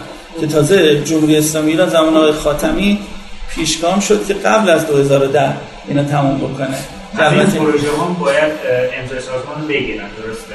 آره روی کاغذ که آره. الان 170 173 تا پروژه الان تو کشور وجود داره که اصولا ارزیابی محیط زیستی نشده ولی ردیف بودجه سازمان برنامه بهش داده یعنی یک خلاف قانونی بزرگ. الان شما کمیته ماده دو شنیدی چیزی در موردش؟ کمیته ماده دو اینجوریه قصه که اگر سازمان محیط زیست رأی داد به اینکه یه پروژه نباید اجرا بشه. یعنی ماتریسش منفی در من مثلا صد خرسان سه سازمان محیط زیست ماتریسش رو منفی اعلام کرد. چون 20 هزار هکتار جنگل بلوط زاگرس باید نابود می‌شد 7 تا روستا باید جابجا جا می‌شد و عملا هم آبی الان وجود نداره پشت این جمع بشه. رفت تو کمیته ماده دو. تو کمیته ماده دو کیه؟ نماینده کارفرما و نماینده سازمان برنامه بودجه. خب؟ دو به یک. چه اتفاقی میفته؟ همیشه اونا رای میارن. یعنی حد در بهترین حالت در دولتی که خودشون محیط زیستی می‌دونه. اگر بخوان یه پروژه رو اجرا بکنن اون پروژه رو اجرا می‌کنن. حالا حالا چه اتفاقی افتاده؟ از این غم این دیگه تو دولت روحانی اتفاق افتاده. میگن که سازمان بازرسی گیر داده که پروژه‌ای که 25 درصد پیشرفت فیزیکی کرده اصلا شما چرا میارین تو کمیته ماده دو؟ این که پیشرفت فیزیکی کرده دیگه ارزیابی محیط زیستی یعنی چی؟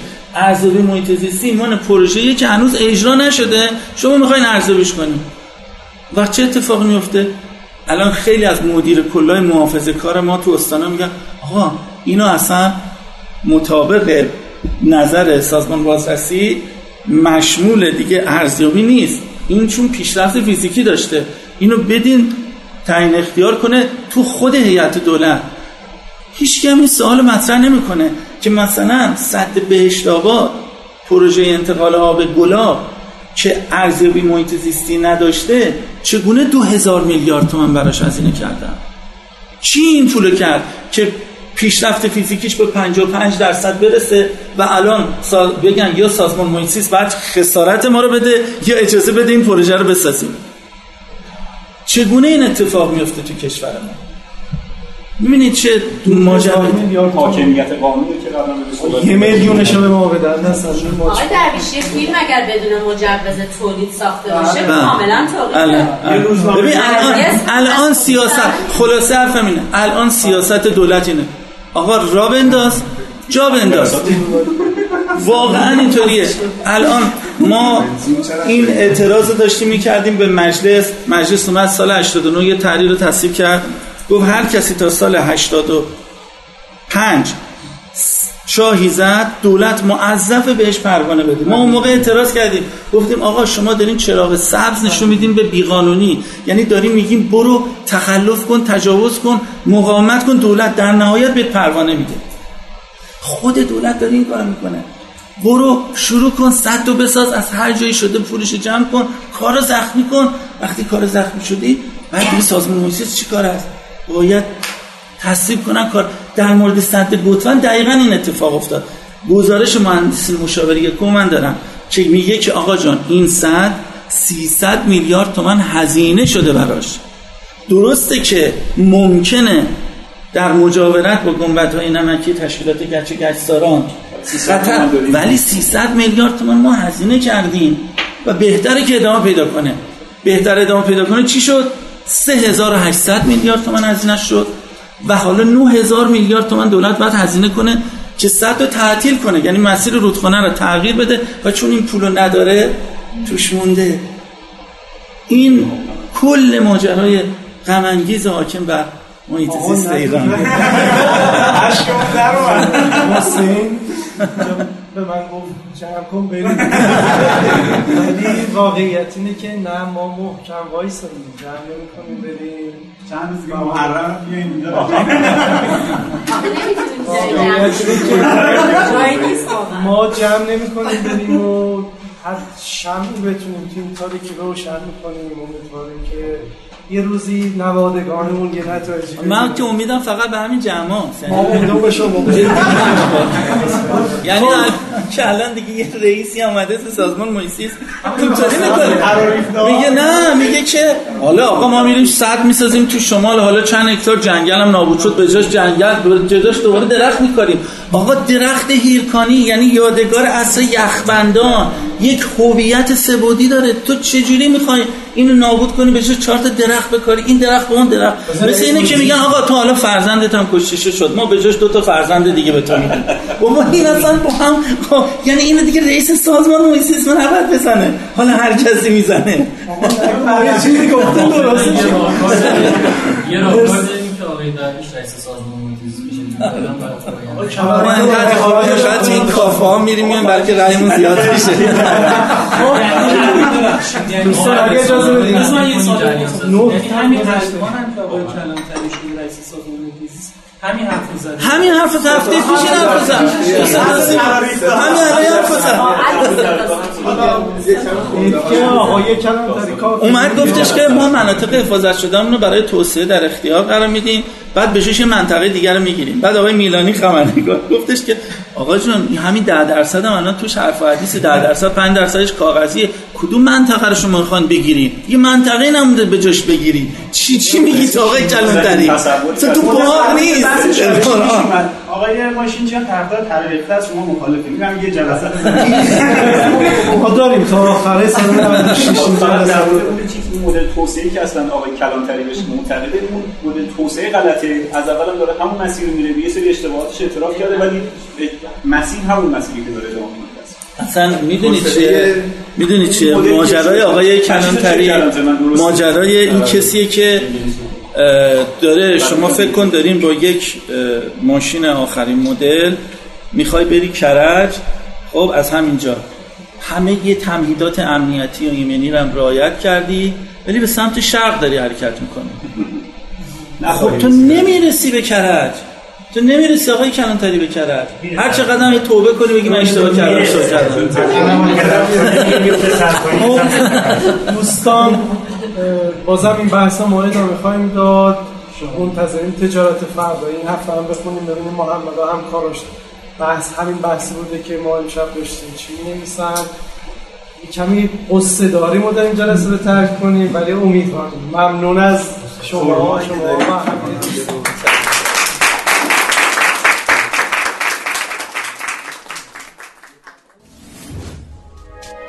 شما هم می‌تونید دقدقه ها و تجربه های خودتون رو با دیگران به اشتراک بذارید. شنوتو.com